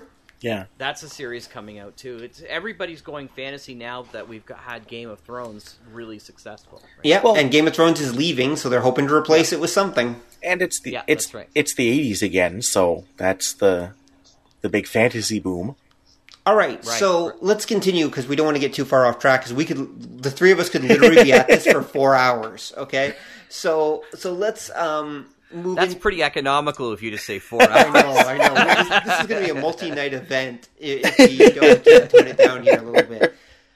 All right, so um, why don't we go with this? So, second edition comes out, Yep. and uh, second, and Jack loved second edition. 2nd edition was much more character focused, as Don said, and it um, allowed a lot more options. I remember, I remember the books that came out. Yeah, were basically here's like a zillion like sub character classes for this type of thing. There was like the Ranger book, and here's like sixty types of Rangers. Yeah. and here's like the Wizards book, and here's like hundred types of wizards, and that's that's kind of what it was. And I remember also they did the thing where they had the monster manual binders, so Yeah. you could actually Yes. and you could Yeah. buy like the uh, inserts. So you, it wasn't actually that you just put in the binder. That's how you added to your collection. Yeah. Yep. And I didn't think that worked very well, but I, I did have them. I do have them, and uh, they also had like the spell cards too. Do you remember those? Oh, yeah. Spellfire, Yeah. yeah. isn't You it? could have these spell cards, which were all the basic spells, and they had all the stuff, so you could have them almost like a playing deck of cards. This is way before Magic days. Yeah. Yep, that's before Magic because this is around ninety one. We're talking here at this point because it was early nineties. Uh, Yeah, late eighties, early right. nineties. I would say it's still late '80s, honestly. Yeah. second edition 90s is eighty nine. Is it? Official the official eighty nine, and the D and D rules cyclopedia is ninety one, which I still consider basically second edition. right. What the okay? the rule cyclo rule cyclopedia's uh, basic expert, all that. Oh, it is okay. It- okay, it's I just a reprint of those. Okay, then never mind. Uh, I'm off on that one. Uh, but but anyway, second edition starts in '89, and it Mm-hmm. and it basically people played it throughout the '90s because third edition doesn't come until 2000. Let's let's also not forget that they had a ton of different worlds in the second edition that they brought out beyond the Yep. stuff. Like Yeah. and they tried various different times, like Al Qadim, which I have, right, Mm-hmm. which is sort of like their uh, their their uh, Sinbad kind of storyline that Yeah. they had. Yep, And then there was Dark Sun, yep. Yep. uh, and then there's Hollow World. yep. Uh, and then, of course, there's uh, the space one, which was what's it called? Starjammers. Spell- God. Starjammer. Starjammers, right? So there was there's a, a, just an explosion in second edition of creativity from all. You could play D and D in every almost every kind of way that you want. Oh, and Ravenloft. Let's Yep. not forget Ravenloft, Yep. right? And So- which Red a lot Death. of people loved. yeah, And what? Red Death, Red Death. Death. Yeah. I didn't is know that one. it it came out near the end of second. It's the the idea of all the different settings that they came out with in second was important too. Um because you saw during the end of the AD&D run, Mm-hmm. they were looking to to market it in in other medium like you said the cartoon um there were the toys the things and to do that you need you need recognizable characters um the the forgotten realms dragonlance were really really popular 2nd Mhm. edition they added a shitload the red death was set more um it wasn't quite victorian era but it was that more like gothic horror kind of setting it was actually a, a few say a century or two ahead of the more medieval setting that D&D usually happened in. Right. Okay. Yep. I was just gonna say, and I have the Celtic campaign book, and I have the Age of Heroes, which is sort of like Greek times Yeah. book. Mhm. And so there's there's there's a whole bunch of ones which were just more um, setting and flavor rather than you know a bunch of different monsters in the same you know like it wasn't so much of a, a massive campaign per se, but it was just a way to say okay you know all the rules here's a chance to try them different ways. And I was wondering if that in second edition they were also trying to combat the rise of things like GURPS, which was like universal, and they were trying to say, well, we could be more universal too. Probably. Yeah, cuz it it was also that idea you had um this was also the time that you had like the White Wolf stuff coming out. And there were sort of two kind of conflicting groups in gaming. There were the peop Yeah. the people who wanted the fully detailed setting that you could totally immerse yourself in, and then the people that just kind of wanted a nudge because they wanted to come up with their own stuff. Right. Mm-hmm. And second edition kind of bridges that because you would get like say the Ravenloft setting, which is horror, and they'd give you some details, and there'd be a bunch of like supplements. But in in true D and D fashion, you could still had a lot of room to play with. Right. Yeah. Like Yeah. th- this was also the time of the known world, which was mm-hmm. the the Gazetteer series that they did for Yep. for like basic D and D. Because remember, basic D and D took place in Specularum. Okay. Yeah. Jeez, I forgot about that. Yeah. And they called that the, the, the known world, and then they tried fleshing that out as a setting as well.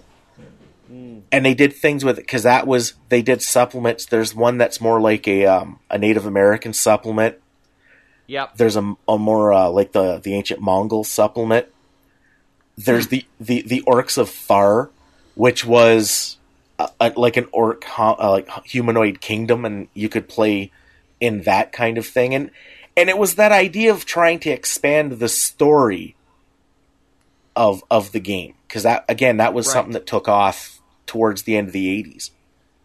and advanced sort of expanded different worlds too because you had manual of the planes which i'm looking at right now Yeah. and deities and demigods came out then too right to add in all those extra rules as well as like you could have a god that you could and this is what your god would give you if you if you worship this particular god so Mhm. that's cool very cool And and that was they came up with the idea of the uh, the alternate material planes. right So Dragonlance, Yep. Dragonlance and Forgotten Realms are happening at the same time, but in different dimensions. Right. Yeah. yep That makes sense. Yep. Mhm. That works. So, uh, so they were trying that, and of course, I believe this is also the period, at least the '90s, was also the period when the bottom fell out and TSR collapsed. I think that was this period, wasn't it? yeah, it was early. Well, yeah, because yeah, it well, Wizard of the Coast bought them up, right, and that's what saved them. And Wizard of the Coast wanted to buy them up specifically because they wanted to have more artwork and more and more name recognition. They wanted to be able to use some of the names that they had already sewn up in D and D. Mm-hmm. Yeah, basically. Uh, because Magic the Gathering was really taking over. People were buying that instead of buying Dungeons and Dragons. Yeah. that was mid. That was probably closer to mid mid nineties, like 97. 94? 97. 97. Okay. 97. yeah. I'm looking at Wizards of the Coast, which at that time wasn't, but now is a subsidiary of Hasbro. Um, Yep. Wizards of the Coast was super, had made a ton of money doing, of course, the World of Darkness stuff. They and uh, TSR basically went bankrupt, if I remember right, because second edition did not work out that well for them. I'm not sure the whole story behind that, but it didn't. I remember, and so Wizards of the Coast bought them and and did what they could with it Yeah. Right. which eventually, of course, led to third edition in 2000. Yeah. So, do we want to talk about third, or was there anything more to say about second? No, I think that's that's pretty much it. I mean, uh, yeah. So, uh, but once you get to 2000, then you have to mention the Dungeons and Dragons movie. No, we don't. No, we don't. no, we don't. No, that was don't. terrible. I love how it's got 3.6 on the IMDb scale because it really it, and it, it highlighted for me the the frustrating thing that I had as somebody who played D and D Mm-hmm. was why couldn't we have uh, a fantasy uh, uh, movie that took itself as seriously as we could take ourselves playing the game, and that didn't happen until Lord of the Rings, the movie Mm-hmm. when you actually could take a look at Lord of the Rings movie and go, yeah, this is more like historical fiction. And I said that way back. I said somebody has to do a, a fantasy game as if it's a historical fiction game, mm-hmm. or for historical fiction movie, I should say, mm-hmm. not a game, a fantasy movie and a historical fiction movie, so that people will take it more seriously because they always wanted to make it cheesy somehow, Yeah. and I couldn't mm-hmm. understand why because the audience had been so much more mature about this, right? We we, we didn't want the cheesy anymore. We Yeah. wanted something that took a, that took a look at it from a real serious perspective. You And mean Game of Thrones? problem. Well, that was even more serious. That wasn't until much later, of course, right? So actually, no, he started writing those in the 90s. Yeah. yeah, but I'm thinking movies though. I'm Okay, thinking movies, that's and true. television, like mass medium stuff. There's a ton of people who never read Game of Thrones and when it came out. Take a look at the Red Wedding videos. Mm-hmm. That's true. Oh, yeah, most people didn't read them. yeah, hyper, there we go, hyperlink. Yeah. I'm gonna, I'm gonna sample that for you so you can just play it anytime. Hyperlink. But name, name Game of Thrones came out in 96. Mm-hmm. So there we go. there you go. But and it was popular, but only among like you know hardcore fantasy fans and Yeah. geeks. They were the only ones who were Yep. really paying attention to it back then when it first came out. For sure. because you've kind of hit at one of the uh, one of the problems that D and D has had almost since its conception is that when it expanded out into mass marketing, nobody knew what to do with it, and that was one of the things. Like um, in the '80s, LJN did a line of action figures based on on the books, and uh, nobody cared because Right. the audience it, it wasn't the kind of people that would want to like you know get out in the backyard and play at the action figure kind of thing it was o- Right. older people or it was younger people who were like you saying they took the game serious Right. and the irony the irony to that was the LJN action figures they were nice they were really well done they were most of them were really accurate to the game What what But- about the Ral Partha action figures? Ral Partha- That's the ones I remember. no they did gaming miniatures those Oh, those okay, are the actual They did D and D ones too, right? Oh yeah, a lot of companies did. No, I'm talking action Yeah. figures like Star Wars Kenner action Oh. figures. Are you kidding me? Seriously? Yeah, see, he didn't even know. Like they they were. I didn't even know that. No. they were super not popular. And again, it, it was just an audience thing because, like I said, the figures were beautiful. They were they were very well done. They look good. The characters showed up because uh, Strongheart and Warduke were from the action figure line, Oh, okay. and some of those characters they did figures of show up later on in different things. Like I, uh, I think Strongheart was actually in the cartoon at one point, and Warduke came back officially for. Uh, I know for third edition they did official stats for him, and I think second had them too. Wow. The name's familiar, but I both the names are familiar, but I don't remember seeing them. I'll have to check them out. There was a module for AD&D that they were both in. It was kind of like I think it was more like a choose your own adventure kind of thing, gotcha. but it wasn't. They had a, couple module. of those solar adventure uh, D and D campaign things. I have one or two of them as well. Yeah. designed for people who just love to read the games and play themselves, right? So- or didn't have friends. yeah, yeah. I mean, that wasn't me. Uh-huh. yeah. Okay. Sure. I have maximum charisma. That's right. And a million hit points. That? That's from The Simpsons. Yep. Right? Mm-hmm. Uh, it wasn't Ralph. It's the other. It's the other kid who's who's really really unpopular but very rich. Oh, Uh, why can't I remember his name? The the, the little brainiac kid. Yeah, he's got, he has a swimming pool in one episode, right? Yeah. everybody comes to a swimming pool. That's right. Uh, yeah, the Brainiac. Yeah, because there's that whole episode where he's he's in a dream and and they have like uh sort of the uh the the um the Freddy's Freddy Krueger style Mhm. uh killings during one of the things and he's and he's like a wizard. Right? Yeah, the Wizard of Conjugation. That's right. yes, you remember. Hmm. So that that was the third. So third edition came from Wizards of the Coast. If so Yep. Hasbro must have done the fourth edition then. Yes. Yep. Because third Oh, okay. third edition is kind of interesting. Because I have to say, I think overall that's my favorite. Well, is it third or three point five? Because they came in with three point five to fix or something all the stuff from three. They said. Well, that's what they said. They're not that different. Um, they juggled some of the numbers. Because third edition was a big deal, and, and because its greatest achievement was also its greatest weakness. And that was the one where they did the open license, where anybody who wanted could do supplements for for the right, game. Right, right. That's that's when the die twenty system took over and Mm-hmm. swallowed up like the board every possible role playing system. Yes, it did. Yep. everything was using die 20 i don't was there a reason behind that other than we want everybody to play Well, no, that was that was basically it, and it worked out great on the consumer end because within that first year, everybody who could put out a supplement did, and there was a lot of neat stuff. They did a lot of like weird kind of derivations and weird settings and weird rules, and they detailed everything out, and it was fantastic. It was beautiful, but by the end of that first year, anything you could think of, somebody already put out Right, yeah, pretty much. and I, I always had the sneaking suspicion that 3.5 was kind of just a way of getting people to rebuy a bunch of stuff because there was literally nothing more you could write. Yeah. right Because everybody and their brother knew that putting out a D&D supplement was almost printing money at that point for Yep. a little while there. So everyone did. Yeah. And then what ended up happening too is people pushed it and they would use the D20 system for non sword and sorcery games.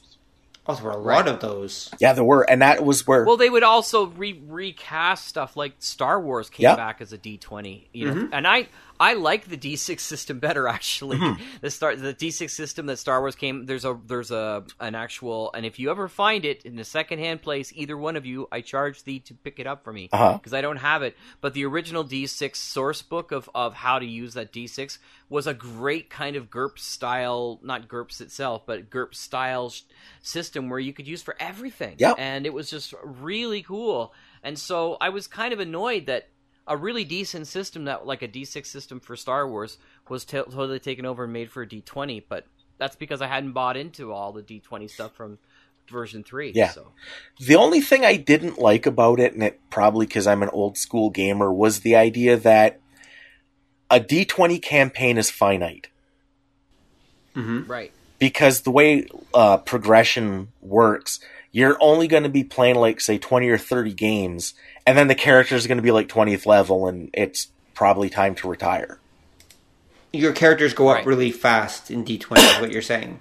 Well, fast compared to the old, like I'm used to the old school AD&D, where you could play for like four years, and oh man, we made it to seventh level, kind of thing.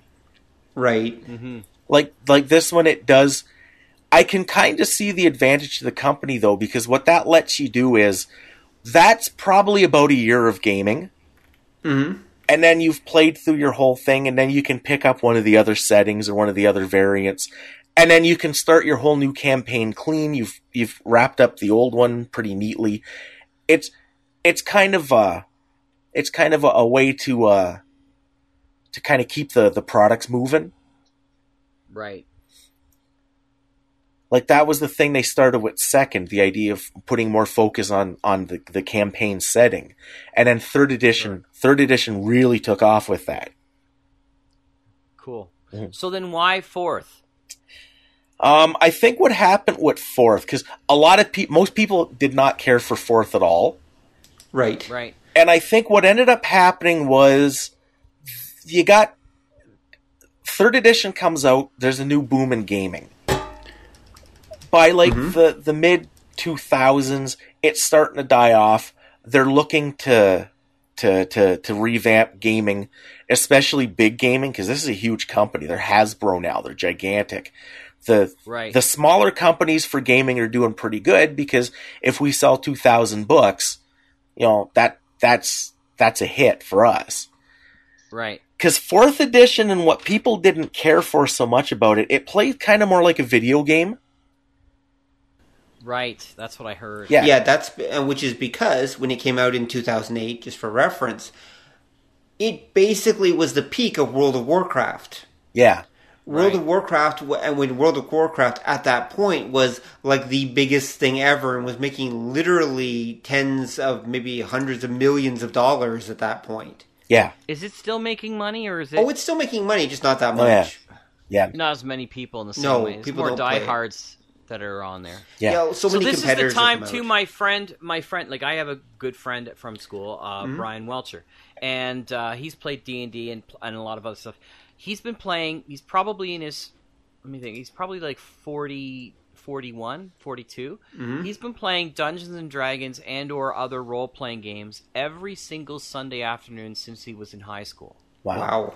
with with the same group of guys, uh, seven eight guys that come in and play, and so every Sunday that is his thing. He doesn't drink, he doesn't smoke, he doesn't do anything else. That's his thing. They all get down and they play, and often they'll come in the morning and they'll play like Magic the Gathering, mm-hmm. and then they'll play all afternoon or you mm-hmm. know midday all afternoon, and and then in evening they'll go back to their own homes and then they'll play online on a video game online kind of thing of some sort. So they're like hardcore. Yeah. So he jumped from for that. He jumped to Pathfinder. Yeah. Which he said was sort of like going backwards to more what D and D was, and he became like he's he makes a fair amount of cash as you know as somebody who's got like four degrees in the teaching profession, and his wife is the same way. Mm-hmm. Mm-hmm. Um, they he gets a brand new Pathfinder campaign like every week or every month Right. and and he's got so many that he said that if he just retired right now and they played constantly like every week he would still never be able to finish them all Wow. Hmm. so he doesn't make up his own he just he just plays what they give them and they have a rule that if they die in one of the campaigns they put that campaign away and they never play it again Wow. so it's sort of like if we didn't do it we didn't do it time to play another game Right. so that's pretty hardcore. So That's I- I hardcore, give full yeah. props for that. So is Pathfinder like three then? Yeah, Pat. What what happened was, and this kind of ties in with something that came up a little earlier too. Pathfinder's version three point five, like period. It it it juggles numbers that because what happened was everybody loved three and three point five. Everybody hated four. Pathfinder started. They did supplements and campaigns for um, third edition, and when fourth came out, they just said, "Well, we'll just pick up the uh, third edition slack," and they did their own tweaked version of it, and yeah, they just kept going. Except Pathfinder is not by uh, Wizards of the Coast, if I remember right. It's No, actually, No, it's not. It's actually they they basically uh, another company basically said, "Well, you're not doing anything with this. Can we sub? Can we get you know uh, get the rights from you? Uh, at least temper, you know, borrow the rights, whatever, license the rights." And Wizards of the Coast is like, "Okay, sure, more money for us. Go ahead." Yeah, because it's it's That's right. it's basically still the open gaming thing. Yeah, exactly. Yeah, it's still D twenty. So, but d- they don't use the same names. They must have different names and such for character classes and everything. Well, they- No, because no. It's it's it's the same. They have different stuff because um, they have their own settings. What Pathfinder started um, as in um, in uh, Polyhedron, they would run these epic campaigns that would take your character from first level to twentieth level. I I was the original subscriber of the first Polyhedrons, by the way. Yeah, these are was cool. these are the D three The, ones. the magazines, yeah, the, the that came. They used to come with the Dragon magazines at first. yeah, Right. Yep. Yeah. just like little pamphlets is what they were. Well, they were. little white pamphlets. That's all they were. Yeah, because It was like a it was like a fanzine for crying out loud. When you think about it now, the stuff that they have now, it's incredible. Like I, even looking at the Dungeon Master screens now, Mhm. They're like they're like super deluxe, awesome D- Dungeon Master screens that would last forever, compared to the little cardboard things that somebody probably cut out originally from you know their Kellogg Special K box, right, and painted the other side. And That was half the fun. yeah, it was. Sorry, didn't mean to interrupt. Go That's ahead. okay. Because that gets with the idea, um, like Jack said, he stopped at second. There are people who produce new material for I think like every version of D and D. Nice. Like uh, it's they, the internet. yeah, and, and they do them PDF because I picked up a bunch of stuff for White Box D and D just like a couple months ago. wow. Yeah, and it's because what happened was there are people who that was their first one, and that was what they're used to, and that's what they like. And then a couple years ago, uh, TSR released a new version, and it's very nice. It comes in like a wooden box and has fancy dice, and it's reprints of all of the books. Right. And that got more people in, and I think when they did that, you had just enough that these little gaming companies will do, and they're usually like only like ten pages or so. These little PDFs that yeah, it's new material for the very original D and D, Right. but it's because people Well, can pick and choose. Well, this is interesting because I looked up on the website. Uh, here we go. Hyperlink. It's called um, Six Best uh, Dungeons and Dragons, right? Uh huh. And so what they do is they have people recommend them and people that don't recommend. And Dungeons and Dragons Edition Five is ten recommended, two not recommended. Right. And then second edition is the next best, which is four recommended, one not recommended. And then it goes down to like, you know, uh like fourth edition, seven recommended, seven not recommended. Right.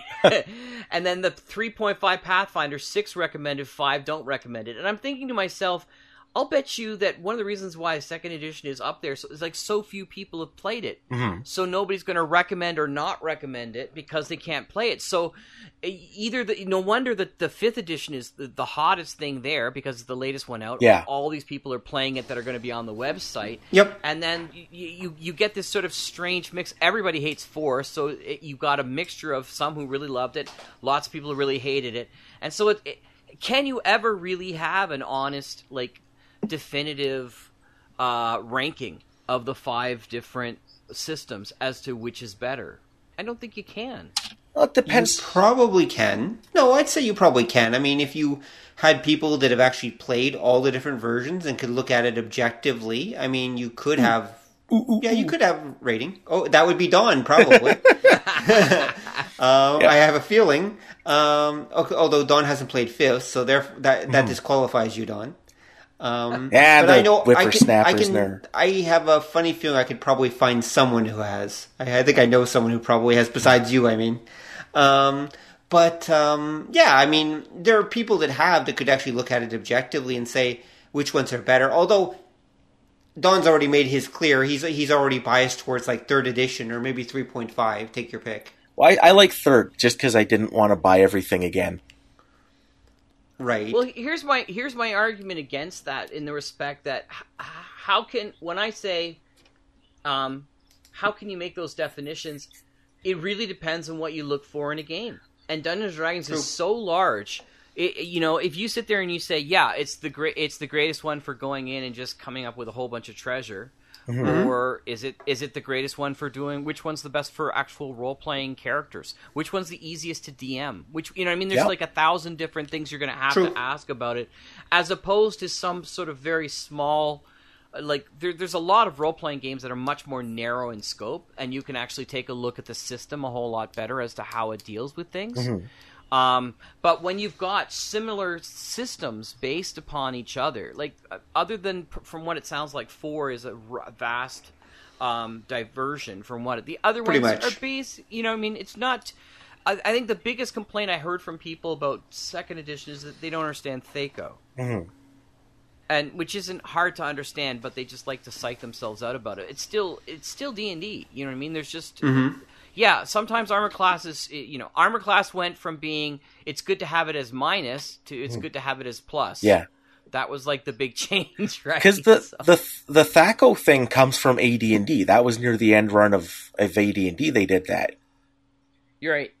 And that's that's your your statement there is kind of funny because there was a, a cartoon in one of the Dragon magazines where they run into a lich, and the group is all it's it's when third edition was out and the group is all laughing. Oh look, like you look like your fashion sense hasn't changed in like twenty years. What do you mean? This is the height of evil fashion. Yeah, maybe when zero was a good armor class, and they all laugh at him and stuff. Yeah, exactly. Yeah, that's great. I mean, I just sent you guys links too for Ranker, and Ranker puts Dungeons and Dragons as the top game of all role playing, Mhm. and Shadowrun is second. Call of Cthulhu is three. Vampire the Masquerade. It goes on. I call, I, I, although I call shenanigans on this because it doesn't have Space 1889 anywhere on the list, and uh, so therefore it is biased and not existent. So we're just going to ignore it. Which Star Wars is he actually referring to? I think he's referring to. Let's take a quick peek. It looks like the original.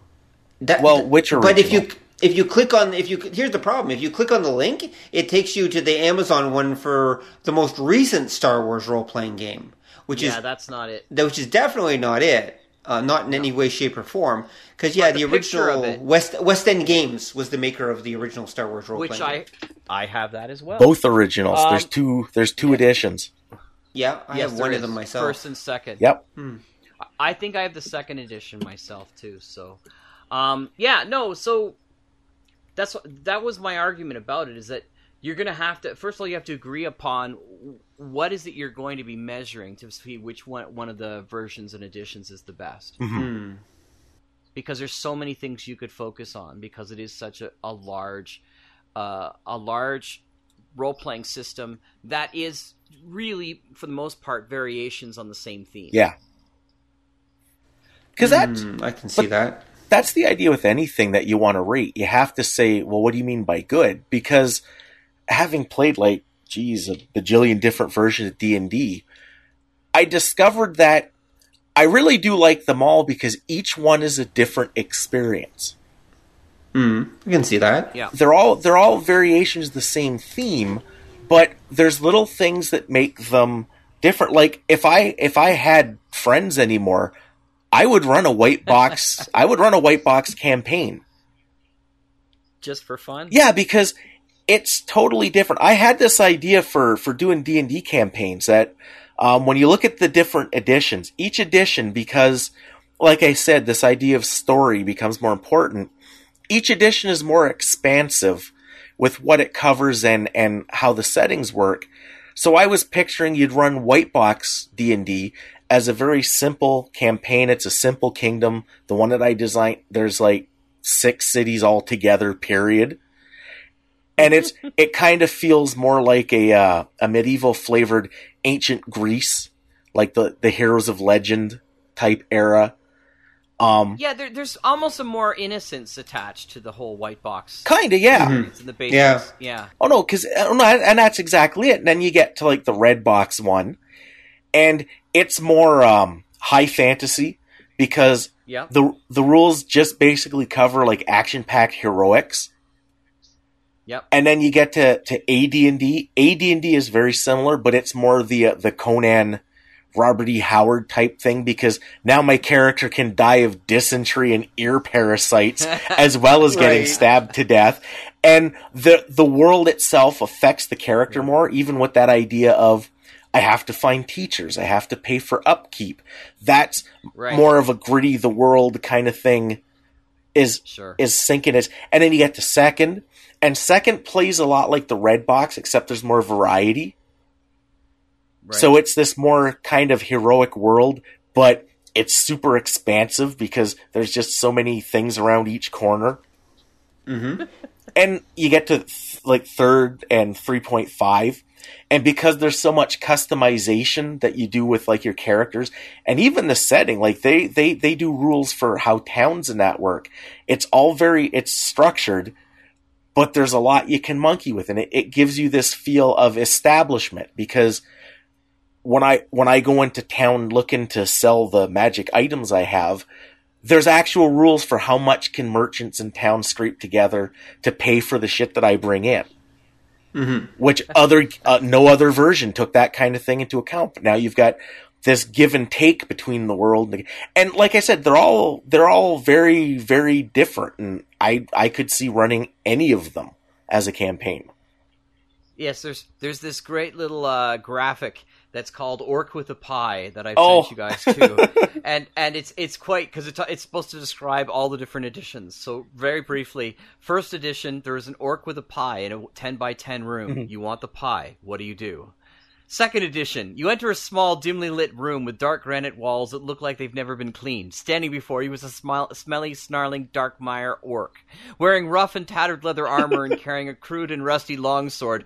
With a low growl, he introduces himself as Ermac, son of Krog, son of Ermac. In his rough, calloused hands, he holds a large, lattice strawberry, rhubarb, and mint pie, still steaming and its fantastic aroma gently wafts towards you, arousing your appetite and reminding you that a long ago brunch with Marcomedes, the Wizard of Redstone. What do you do?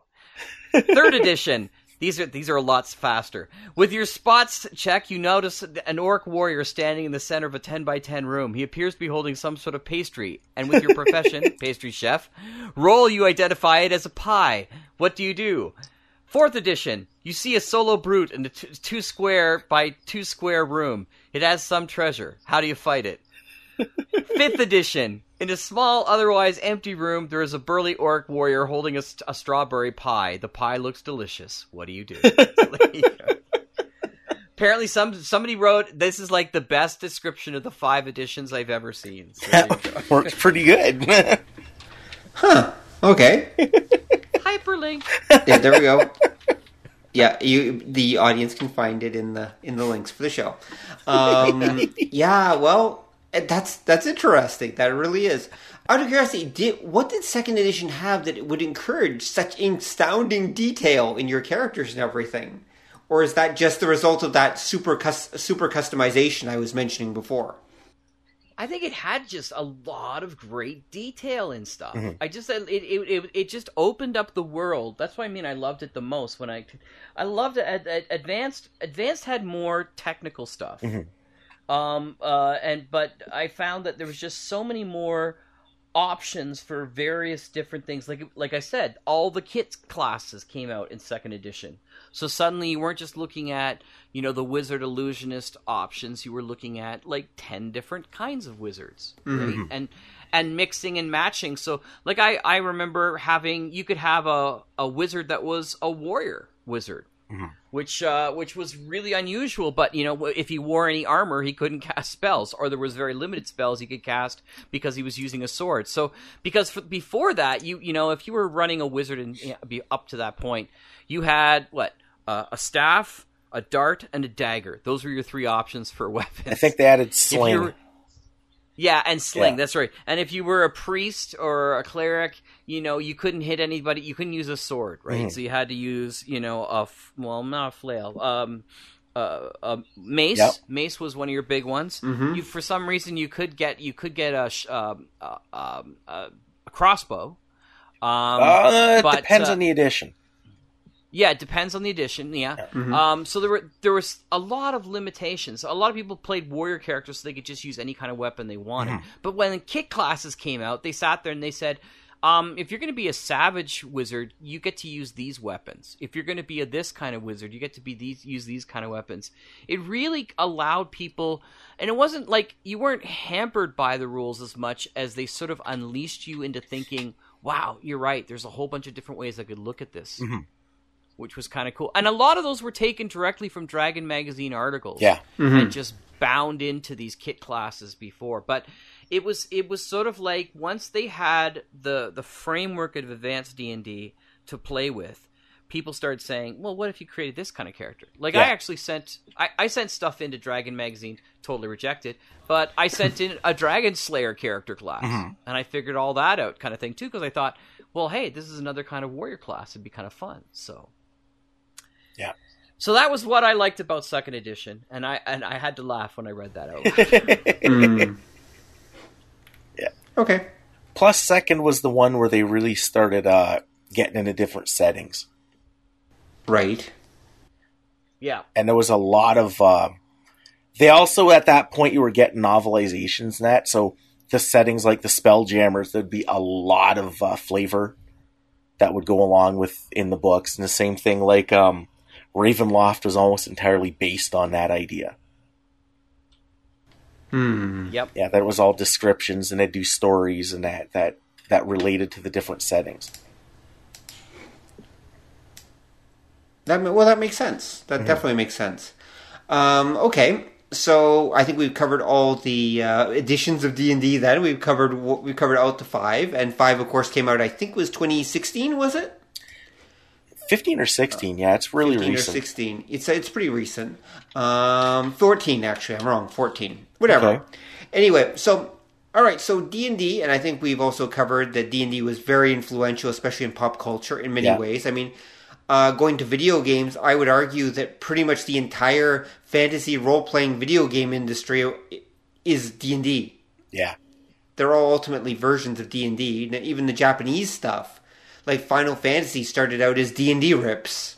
And um, so D&D has been hugely influential and it, I'm going to assume that D&D is like everything else 80s that eventually our generation will figure out a way to make a movie series or something out of it, I would imagine. Um, that uh, and so that continues to influence things. Um, Well, I for, I forgot to mention the fact that after university, I played an online. I created my own online forum and Right. played for like four or five years. Uh, a continuing quest game, which you, you can still read. You can still go to the website and, and, and read through it. Which eventually I do want to make into like an ongoing audio drama series or a series of books because it turned out so well. It's called the Cameland Quest. right. So yeah, I mean, we all have those great stories. I'm just glad I got to, a chance to play them online to write them down, Right. And and write them with my. So I would like write a post of what was happening for the day, and then mm-hmm. people would respond, and then in the thread, I would just constantly respond to them, and then anytime a new event would happen, I would be I would be writing a new post, kind of thing. So Right. it worked out kind of well. So I can, I can anyway, see that. didn't mean to interrupt, but mm-hmm. yeah, no, so that's cool. They're there. There's a ton of people that are there out there, and like I said, I've got. I figured out I have over two thousand pages worth of text to the to the Cameland Quest, Wow. and at least I think I broke them up into four books. So Uh huh. Huh. I, I'm sure there's some George R. R. Martin fans who are who who listen to that and go, uh huh, sure. exactly. oh, so you have a book? All right, yeah, all right. um, so, eh, but anyway, but uh, well, because fantasy fans are known for loving their massive tomes. Yeah. like you know Yes. that that's a fantasy standard, pretty much. That if you can't pump out like you know thousand word novels every couple months, you're you're not a fantasy writer. You're you're definitely not. Um, Oh, who's the top fantasy writer right now? Not George R. R. Martin, but there's a guy. Oh crap! He wrote the, Brandon Sanderson. Brandon Sanderson is is the man. He just pumps that stuff out. He just pumps Wow. out these door stops every couple months. um, and he's he's pretty astounding. Um, anyway, but but even but yeah. So the fantasy genre, as we know it in books, is basically Dungeons and Dragons. Yep. I mean, I would be surprised if anybody writes as much as Piers Anthony did. Hmm. Because he would come up with like all of his ideas during the during the year, and then in the summertime he would sit down in his like little summer summer uh, place, and he would just type out four or five books for the year. That's why I have like so many like a spell for chameleon, all the Xanth books that lasted forever and ever, right? Yep. And by the way, those are going to be a movie series as well. I as was well. going to say yeah, they're making Xanth. I don't know how that's going to work, but okay, sure. Yep. Sure. So I mean, yeah, I would I would probably put almost anybody up against him for for the amount of just fantasy stuff that comes out is crazy amount. Uh, and, and I'm not saying it's good. I'm just saying for, he for the amount. a lot. Hmm. Well, uh, Yes. you, that's the thing, right? In, in the current self-publishing era, there's a lot of fantasy writers or just writers online who now they're doing practically the new pulp thing, where you know they're writing to survive, right? So they're Yeah. churning this stuff Sure. out like at, in Wow. astounding, like thousands of words per day. Many thousands of words per day, and then they just hand them. They they finish them. They hand them off to their editor, and well, we'll talk about that as a whole episode sometime. Yeah. Um, Ed- but just- editor. Oh wow. well, yeah, uh, some of them get. Yeah, some of them are using editors. Some of them are not. Um, some of them are just pu- hitting publish right away. They're just compiling them and hitting publish. Um, but they gain a repu- they gain a reputation fairly quick, and then the author has to develop a new pen name and start the cycle all over again. That's right. Okay, but anyway, so D and D. Um, I think we've covered most of it actually. I mean, like all Don, 11 what- versions. Well, yeah, exactly. um, so what else can we say about Dungeons and Dragons? Jack, what else can we say about D&D that we haven't said so far? Um, it's a cultural icon. Mm-hmm. It's it's certainly. I mean, you it you cannot escape. I think it's one of those things that everybody knows. yeah. If you say D and D, everybody knows what you're talking about. So there's very few things that have have sort of hit the zeitgeist as powerfully as Dungeons and Dragons does. And you could have argued that maybe nobody had heard of it too much, like outside of pl- players. These, but you're right. Stranger Things brought it back, and suddenly there's like a whole new group of people who love it. I mean, there was an episode they did in Community of it. Two. Um, there's uh, two. Yeah. There you go. There's there's ep- I mean there's the guy who did Community. He's running an online. He won't call it Dungeons and Dragons, but it's totally Dungeons and Dragons. Uh, television show where he sits on stage and they play D and D and they have somebody animate it afterwards. Harmon yeah, Quest, Harmon yes. Quest. Yeah. Harmon Quest. So I mean, it's it's it's not something. I, and I thought it was going to die when video games came out. I really thought that role playing games and stuff like that. But I think it's actually having a renaissance because I think people, uh, despite what all your parents used to tell you, uh, um, it actually brings people together in a healthy social manner. And I think that that's what people are noticing is like, yeah, I'm actually inviting people over. We're having something to eat and we're playing, you know, role playing games together and we're doing something that you know can really enhance somebody's social abilities. And the idea of just the word role play mm-hmm. has become used as a regular basis because of D&D. I mean, they use it in psychology, they use it in school classrooms. Okay, we're going to have a little role play about this situation kind of thing. Mm-hmm. They may mm-hmm. not roll the dice, but it's the same kind of thing. You're going to take on the character of this. And so what used to be something was almost impossible to try to describe to somebody. It's like, okay, so how do I play Dungeons Dragons? Okay, I'm going to tell you this right now. The first time I'm going to tell you how to play Dungeons Dragons, you won't know, but the second time you'll understand. Right? Right. So come back next week and then you'll be able to get it. The first week if, but that that's gone.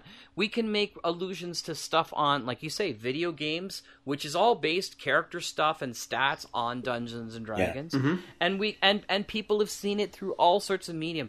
We've gotten to a point that it's literally part of the human DNA at this point. Well, North American culture in that at this point. Well, you just said in Japan Yeah, as well. I- That's I'd- true. Okay, valid point. valid I'd point. say all through Europe, Great Britain. Europe as well. Uh, Yeah. there's there. I don't know about China.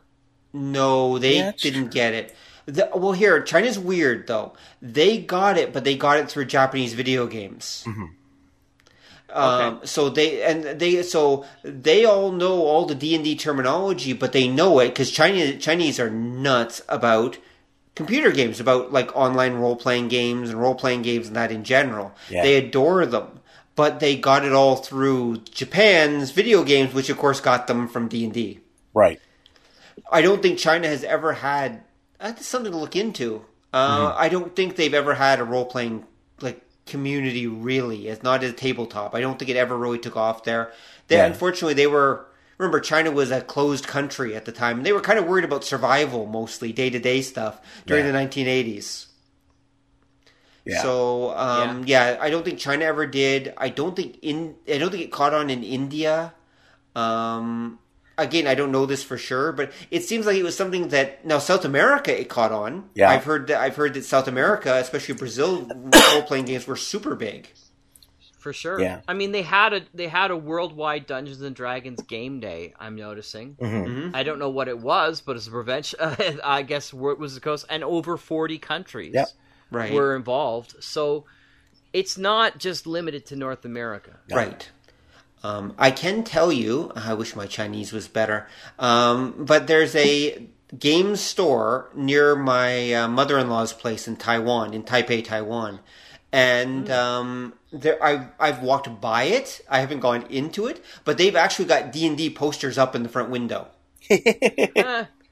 Now, I'm pretty sure that they're mostly like involved with card games and such, but no, I'm pretty sure there is an actual D and D, you know, culture, or whatever, going on in Taipei, like in Taiwan, that they actually do have it, but it won't Yeah. be mainstream. It'll be, you know, it'll be a subculture.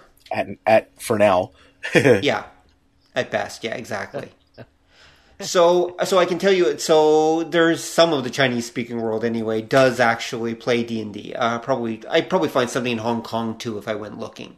Oh, definitely, definitely. China proper, maybe now there might be a little bit of a subculture in like Shanghai, maybe, um, maybe Beijing, but again, very small, and it's not part of their regular culture anyway. Right.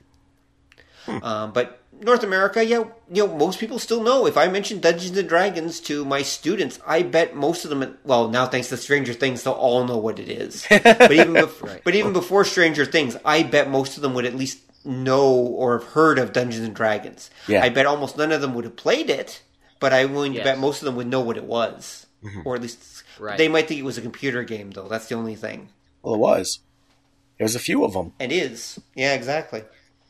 Well, there was a D and yeah, it D was online. not too long Neverwinter ago. Nights. Neverwinter Nights was like the official D and D game. I remember that was like a real role playing sort of Diablo style game. Yeah. Yep. that was using all the D and D rules. So Yep, Yeah. that was the original AD&D uh, online game anyway.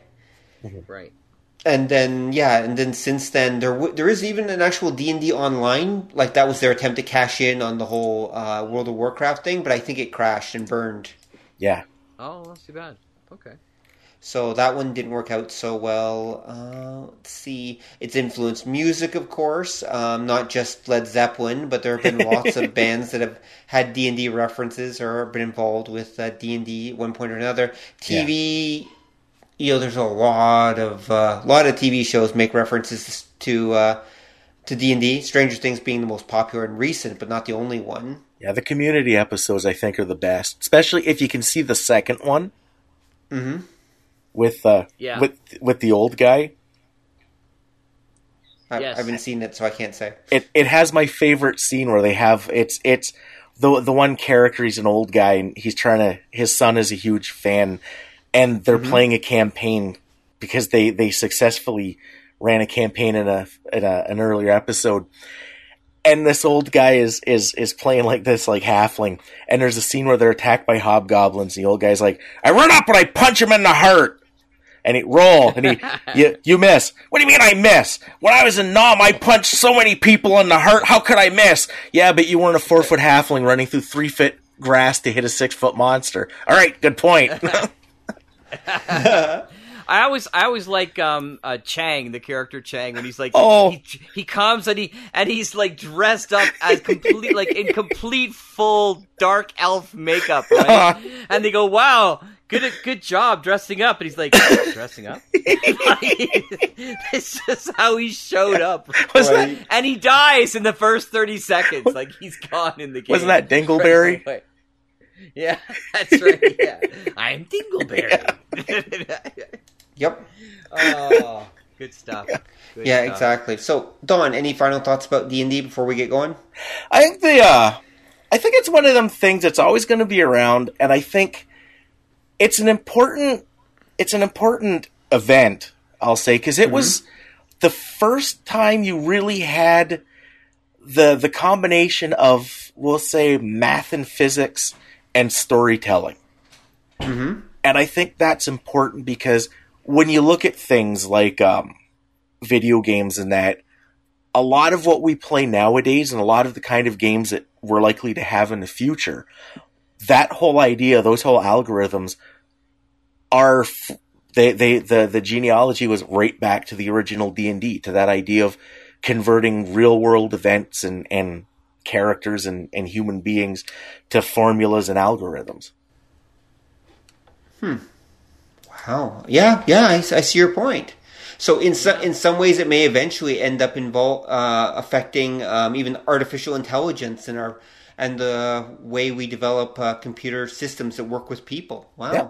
I mean, if you want to be technical about it, even the whole idea of like you know the Matrix and virtual reality, some of that is Dungeons and Dragons. Yep. And uh, no doubt we will be using it, of course, for Dungeons and Dragons uh, type games and everything. Once we can stop people from throwing up after they've been playing it for twenty minutes. That just sounds like my old campaigns. Ooh, bum Okay, so on that note, I think I'm going to bring this um, gaming session to a close. Um, I don't really have any particular thoughts about D and D myself, other than that I actually agree with you know Don that each version has its own flavor. I'm somewhat fond of the white box. I think that third edition probably was the best one they put out, but but I can see the appeal to second. So you know, I'm I'm totally in the middle on all this because, like I said, this isn't really my genre of choice. Ah, true But, um, neutral. I true neutral, exactly. I'm true lawful neutral. Um, but I do accept that D and D has been a part of my life, whether I wanted it to or not, and um, I don't think that's a bad thing. I think that's a, that's awesome, really. And uh, I think that D and D will continue to be a part of uh, our culture for a very long time in some form or another. And that I'm really glad that some people are actually starting to get into it as a social experience once more. Because I think that especially the current generation needs more actual social experiences that involve other human beings and preferably don't involve phones or computers. but that's just me being, you know, old school. All right. On that note, gentlemen, thank you very much. Thanks for coming out. Thanks for listening, everyone. And good night. Happy gaming. Thanks for the memories.